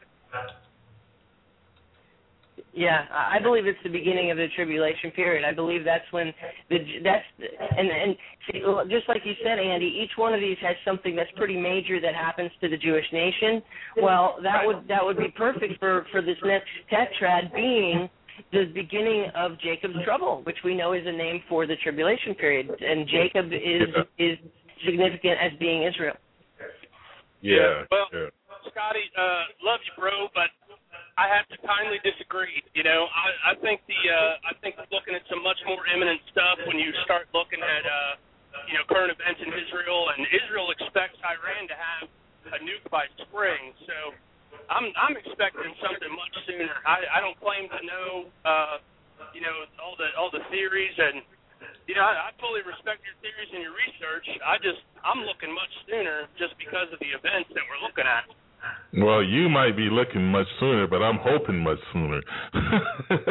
Oh, you, we all hope we all hope the Rapture's going to be much sooner. I'm just looking at I'm just lining things up in software, and uh that's just what I came up with. yeah, yeah. Well, it's it's. I love I I, I love your videos, man. Both of y'all. Uh, I can never get it get into it because I'm always with my kids most of the time, and it's kind of like you were saying last week. Uh, uh, you said last week, uh, Andy, you saying that it was uh, you, you don't have the time sometimes to do a good, good decent video. And I got I got ScreenFlow uh, from Apple. I have I mean I have so much stuff I can blow myself up, but I don't have, I don't have the time to to to do anything really a good good video. And then I get so impulsively. I pray to God, man. I said, slow me down because I'm like a time bomb ready to explode. And then when I get on the video in front of a camera, it's as if I'm sitting. Is I, I have a shock, uh, some type of a shock where I feel like everybody's already looking at me now. Like if I have eleven, you know, eleven thousand views, when people are looking at me right now, and that, and I get kind of, you know, I, I run out of stuff to say, you know, because I I got so much to say. It's weird, but um. Uh, I, I got an idea for you, Phil. Uh, and don't hold me to this, but next video, you know, so your kids can watch it with you. Maybe I'll dress up like a purple dinosaur or something. yeah, you got the technology too. You got the technology too. What do y'all use for that? Minicam or what? Uh, yeah, I mean, uh, what? I do a lot of videos. The, the videos that I do in my truck, I use my cell phone. I mean, the thing picks up 720p uh, video and then the ones that I do at home, I do on a Microsoft LifeCam. But I think uh, I think Scotty's blowing me out of the water on the technology now. Yeah, yeah. What you use, Scotty? Scotty's looking sharper than me. Oh well, uh, I I do a little bit of music as a hobby, and so I've kind of over the years acquired a bunch of home studio equipment, and Yeah. I've, I've got some some microphones and you know the mixers and the the tube preamps and all that kind of stuff. So it's fun. Yeah, yeah, it is fun. yeah. So what what what's what's the you've been looking at the Middle East? Any y'all been looking at the Middle East? We we just got to talk about that a little bit. Um, I noticed that uh, Turkey um, seems to be r- rattling their sabers, and also um, Netanyahu has just decided that uh, he might be trying to go after Syria first, which we kind of all thought that that might be the case anyway. But given the fact that Isaiah 17, now Isaiah 17 says that um, the burden of Damascus, Damascus is no longer being a city, and Damascus is the capital of Syria. Now I've heard a pastor say that he thinks that maybe Turkey will be the one that's dropping the bomb, but it doesn't make any sense to me. Uh, I mean, it seems more like both of the two countries that are on the you know ranking to destroy Damascus is is rattling both of them rattling them their savers. What do y'all think? Uh, starting with uh, go ahead. Uh, I never anticipated the uh, the Turkey angle. You know, when I when I used to study the prophecies about this stuff, and I read the prophecies about uh, Gog Magog in Ezekiel 38, 39. I always Yeah. thought that Turkey was in alliance with Russia and Iran. Yeah, me too. Yeah. Uh, but I mean, there's obviously a twist on it now, where Turkey is coming in from the other direction and really kind of throwing things off of what people expected. But Yeah. I really think the Turkey thing is intensifying things in ways that we didn't see. And uh, you know, if, if Syria's got the chemical weapons on the borders, and you know, there's a threat of Hezbollah getting their hands on that. Well, now you got Turkey destabilizing the area even more. I mean, those guys are you know lobbing lobbing the missiles back and forth at each other. Uh, what I, what I think is weird though is that when you look at um, you know you look at you look at how that that alliance didn't play out how we thought. Turkey was coming from the west side, while uh, Iran and Russia are aligning with Syria. There's something that I learned recently that you look at the languages of the world, all the languages that are east of Israel are written from right to left.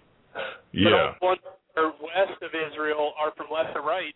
So I kind of wonder if you know Turkey's kind of taking that split with aligning with the West, even though, I mean, before a lot of this Muslim Arab Spring stuff, they kind of were trying to align with the West and get into the EU and you know do stuff like that.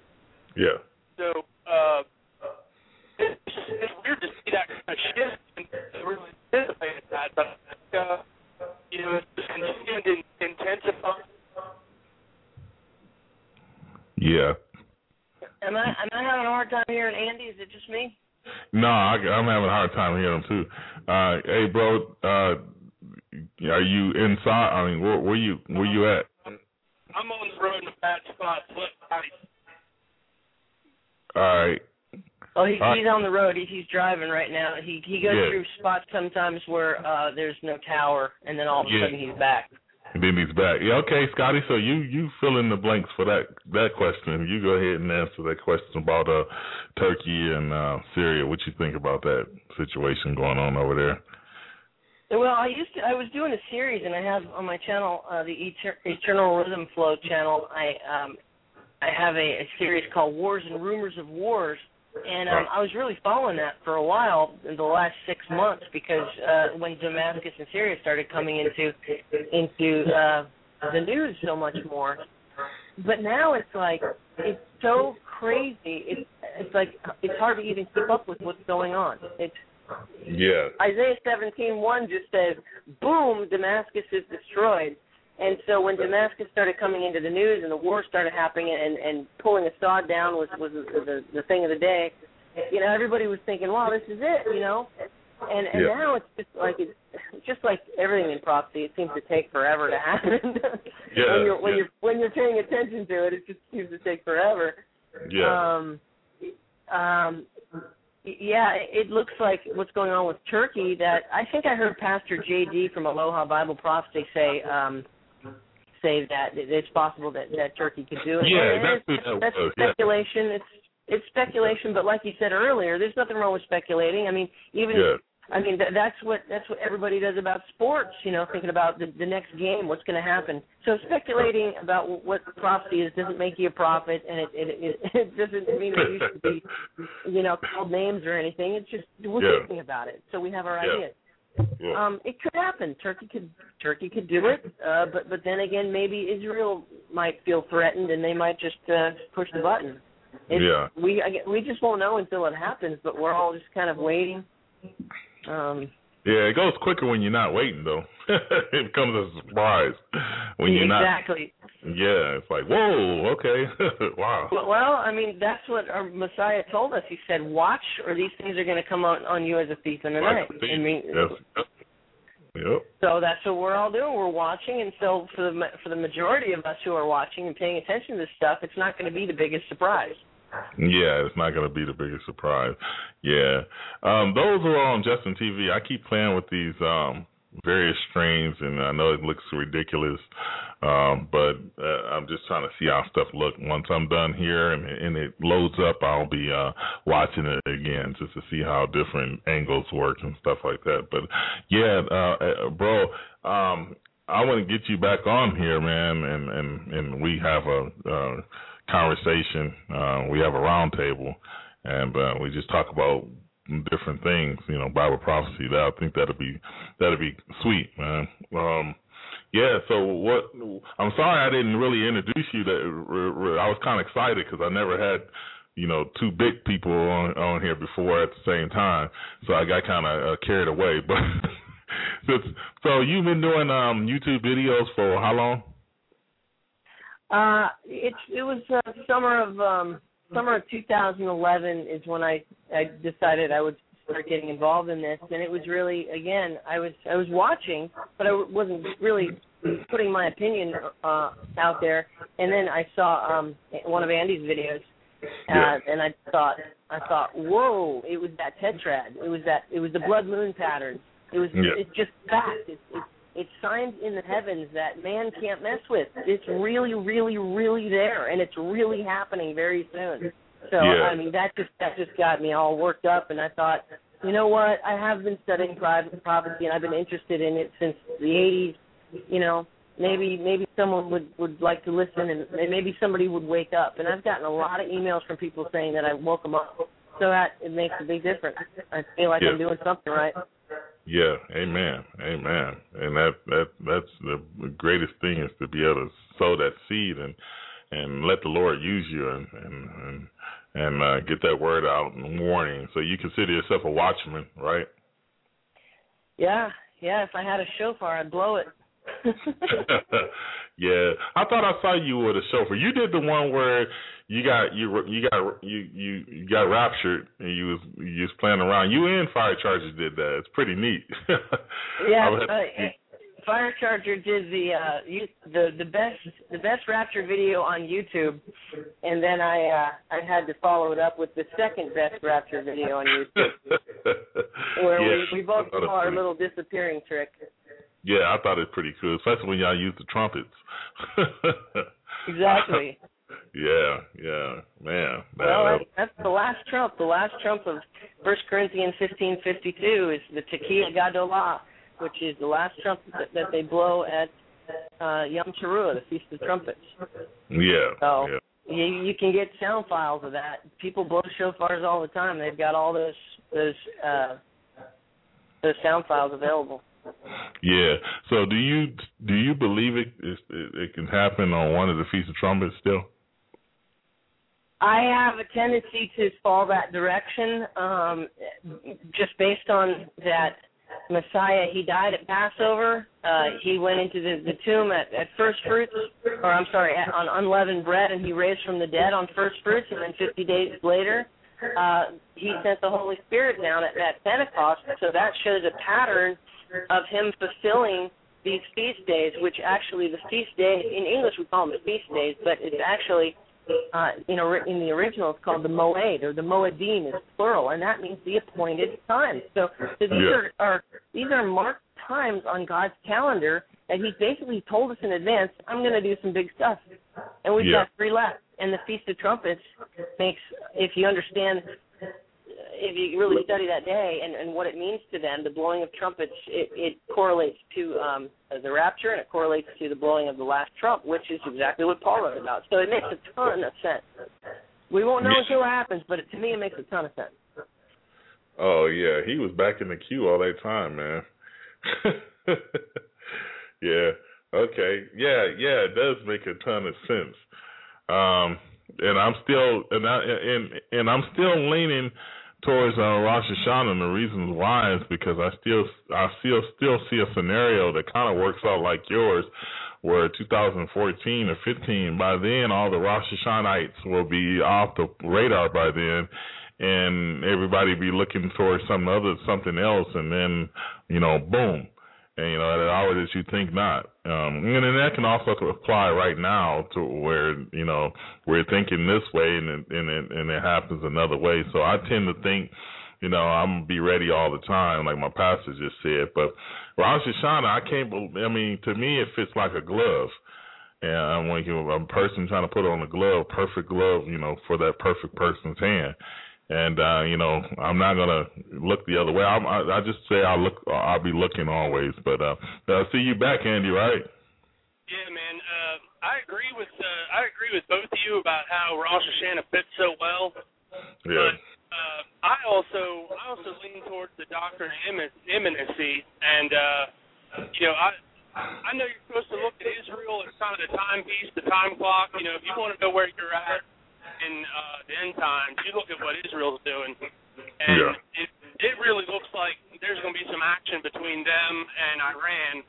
Uh, you know, either the end of this year or early next year at the latest. So, you know, while I I really like the Rosh Hashanah theory, I also also have kind of a theory where um you know how the the feast days were fulfilled all in rapid succession the first time Jesus came? Yeah. So he three in a row at his crucifixion and then Pentecost. Yeah. Then I'm kind of of the opinion that the the last three are all going to happen all together. Yeah. And so instead of putting the rapture on Rosh Hashanah, I know uh, I haven't heard this theory a lot, but I think uh, I think maybe uh, Pastor JD from Aloha Bible Prophecy might have been talking about it. Uh-huh. But if you go back to the book of Joshua and you look at Jericho, Mhm. Went walking around uh, Jericho seven days, and then on the last day there was a great trump and a great shout, right? Yeah. And then they and they conquered the city. So I'm kind of of the opinion that maybe Rosh Hashanah is a fulfillment of you know Armageddon when Jesus is like you know coming back and blowing trumpets and killing people with the sword of his mouth. Yeah. Uh, so I've heard some good theories on that, and I, I'm kind of thinking that you know we shouldn't be so dogmatic on the uh, Rosh Hashanah thing, and you know be open to that interpretation also because that that maintains the three feasts three fall feasts all together. Yeah. But yeah. either way, uh, I think everybody, you know, Rosh Hashanah or not, everybody that's watching is like, Jesus, this place sucks. Get me out of here. yeah. Hey, Yeah. Uh, I I got a cool uh I got a cool little joke from the Holy Spirit like probably a week or two ago. I Uh, was um, I was sitting in my truck and I was at a, a warehouse getting getting my truck loaded, and uh, you know they, when I got there they were like, uh, well it's going to take us about three hours to get you loaded, and I was like, all right, well I'll lounge around and take a nap or whatever. So I wake up and it's almost four hours after I got there, and Yeah. I sit up, I sit up and I say, Lord, get me out of here. I want to get out of this place. And I swear to you, the Holy Spirit, I felt like He said, "Behold, I come quickly." So I was talking about getting out of the warehouse. He's talking about getting off this planet. yeah. Because when you do, when you when you look up, "Behold, I come quickly," it's in Revelation three eleven, Uh, and it uh, you know it says, "Behold, I come quickly, and hold fast that no man takes your crown," and all that. But if you Yeah. read you read Revelation three ten right before it, it's the verse that says, uh, you know, about uh, keeping you from the hour of uh, temptation that comes upon the whole world to try them and all that. So yeah. the, the verse right before that, "Behold, I come quickly," is talking about the rapture. Yeah, yeah, yeah, it is. yeah. So what what If Holy Spirit wants to joke with me, I'm all for it. yeah, I heard that. Yeah. Sound like my my little kid telling telling me that the Jesus is coming back soon. He kind of scared me because he so, sort of hide around the house sometimes, and I'm like, this dude didn't get raptured on me. I'm, I didn't hear no trumpets, you know. so he, I, I said, I hope I ain't got left behind. I, last time I, I checked, I was repenting. I was clean. Check, check, check, double check. You know. Yeah. you know, so I think it's that near, man. Either be two years go by fast, man. My my three year old is like trucking along, man, and she's she'd be three pretty soon, and and I and my wife would say, well, don't don't you remember when you know Taya used to do this or this? I said, I don't remember that. I mean that that's how quick time it went. And I'm like, man, you know, two years can go fast. But the you know who knows like the the the, the Middle East is about is heating up now I can simmer down again you know, and then and then heat back up and simmer down again. But there's some there's some hard hardcore contractions there, you know. If you if anybody know about having having a kid, there's some hardcore uh, contractions. I just I just had a good thought that uh, is definitely relevant to the time we're in. I had a you know I was talking to somebody today, and if you look at this election situation, wouldn't you say that uh, doesn't matter who gets elected in November, there's going to be riots because if Romney gets elected, they're going to riot because you know Obama's thrown out. But if Obama gets elected, then the conservatives and everybody that feels like he's socializing and destroying the country, they're going to riot. Yeah, yeah. That um, one of Whoever Obama. gets elected, man, it's going to be a mess. Yeah, one of Obama's um uh kin folks was running for something in Kenya or somewhere and he he gave the advice to that to that individual cousin to um start martial law or something like that if you lose. So what do you yeah, you think he's going to carry out on his own advice? Oh yeah, well, you know another thing. Uh, I think the uh, I think the election is extremely relevant to what we're looking at because Israel feels like America has like turned their back on them, right? yeah. So if Obama gets reelected, how's Israel going to feel? They're going to be like, "Oh man, we're up the creek now. We got to take matters into our own hands." Yeah, pretty much. And that's the way I see it. And Yeah. I, I don't think I don't think Romney can uh, I don't think Romney can take the the uh, I don't think he can take the presidency simply based on what the Bible says because he is uh, he's friends with Netanyahu, and if uh, you know if he, if he starts supporting Israel again, well then that goes against the whole concept that Israel will be alone, that they won't have any friends in the world, right? Yeah, yeah, yeah. That is true. Can't have they can't have Romney being all friendly to him again. Yeah, that is true. Hey, gentlemen, uh, I kind of made a mistake and kind of let the time slip up on me. Uh, we got like a couple of seconds. Anybody want to give uh, Scotty, uh, tell them where they can find your stuff at? Oh, thank you. I'm on YouTube. Uh, It's three words in a row: Eternal Rhythm and Flow. Eternal Rhythm Flow, and you've got some prophecy videos over there. Thanks for Okay. having me. Okay, amen. God bless you. Thanks, bro. And you, Firecharger? Yep, uh, Firecharger. That's where I'm at. okay, that was easy. All right. Thank you, brothers, for coming on. I'd like to get y'all on as soon as possible again so we can um talk about more stuff. God bless Yeah, y'all. next time you might think about 2012 uh, or December 21st next time. Okay. Yeah. All right. Okay. All right. God bless y'all. God See bless you. God Yep. bless.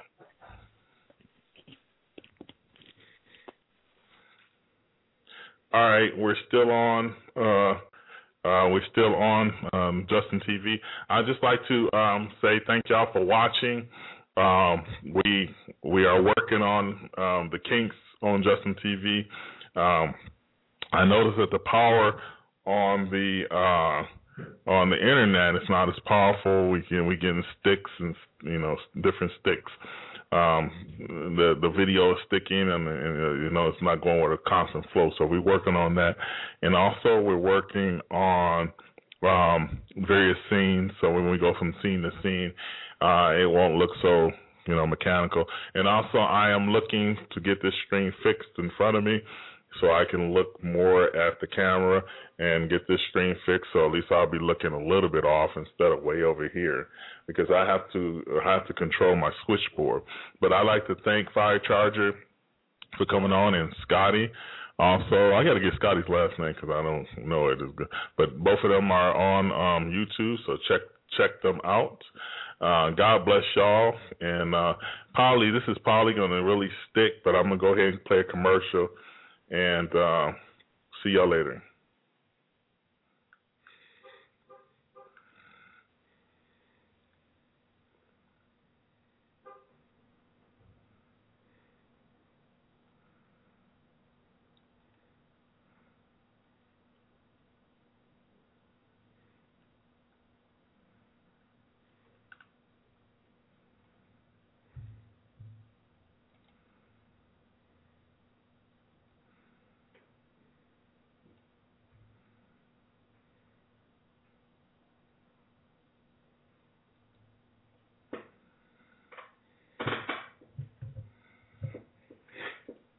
I know I just tapped that button good enough.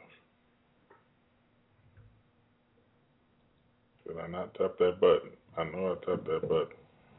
Please don't come back on. Yeah, that turned out to be all right. I mean, praise the Lord. Thank you, Jesus. I'm at the pray before all the radio shows.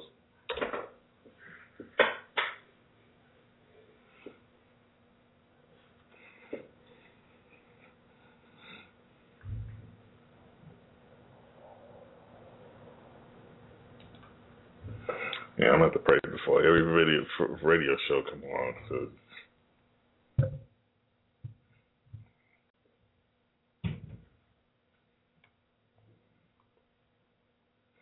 Oh no.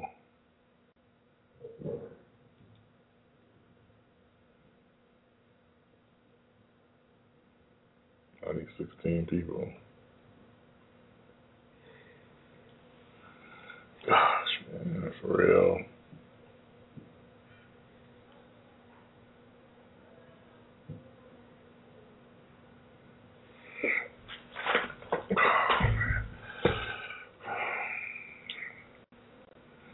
Yeah, because I was supposed to be streaming. Yeah, we did scream through the right computer, I think.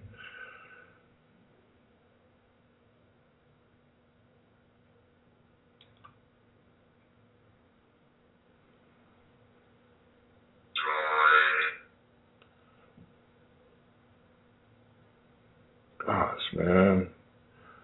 Four minutes, 50 minutes. Makes me mad, dude.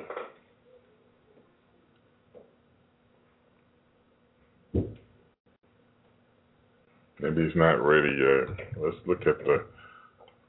Uh, maybe that's what it is. Look like to me it's ready.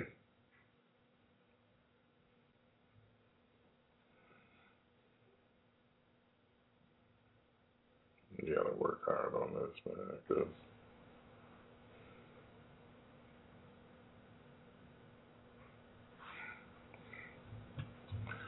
Let's just cut off of here. I didn't even cut it off yet. Uh, drop this conversation. Drop it like it's hot. With the Lucky Land Slots, you can get lucky just about anywhere.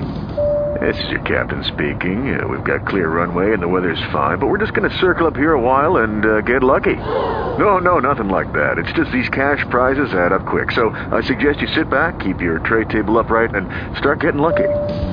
Play for free at LuckyLandSlots.com. Are you feeling lucky? No purchase necessary. Void where prohibited by law. 18 plus terms and conditions apply. See website for details.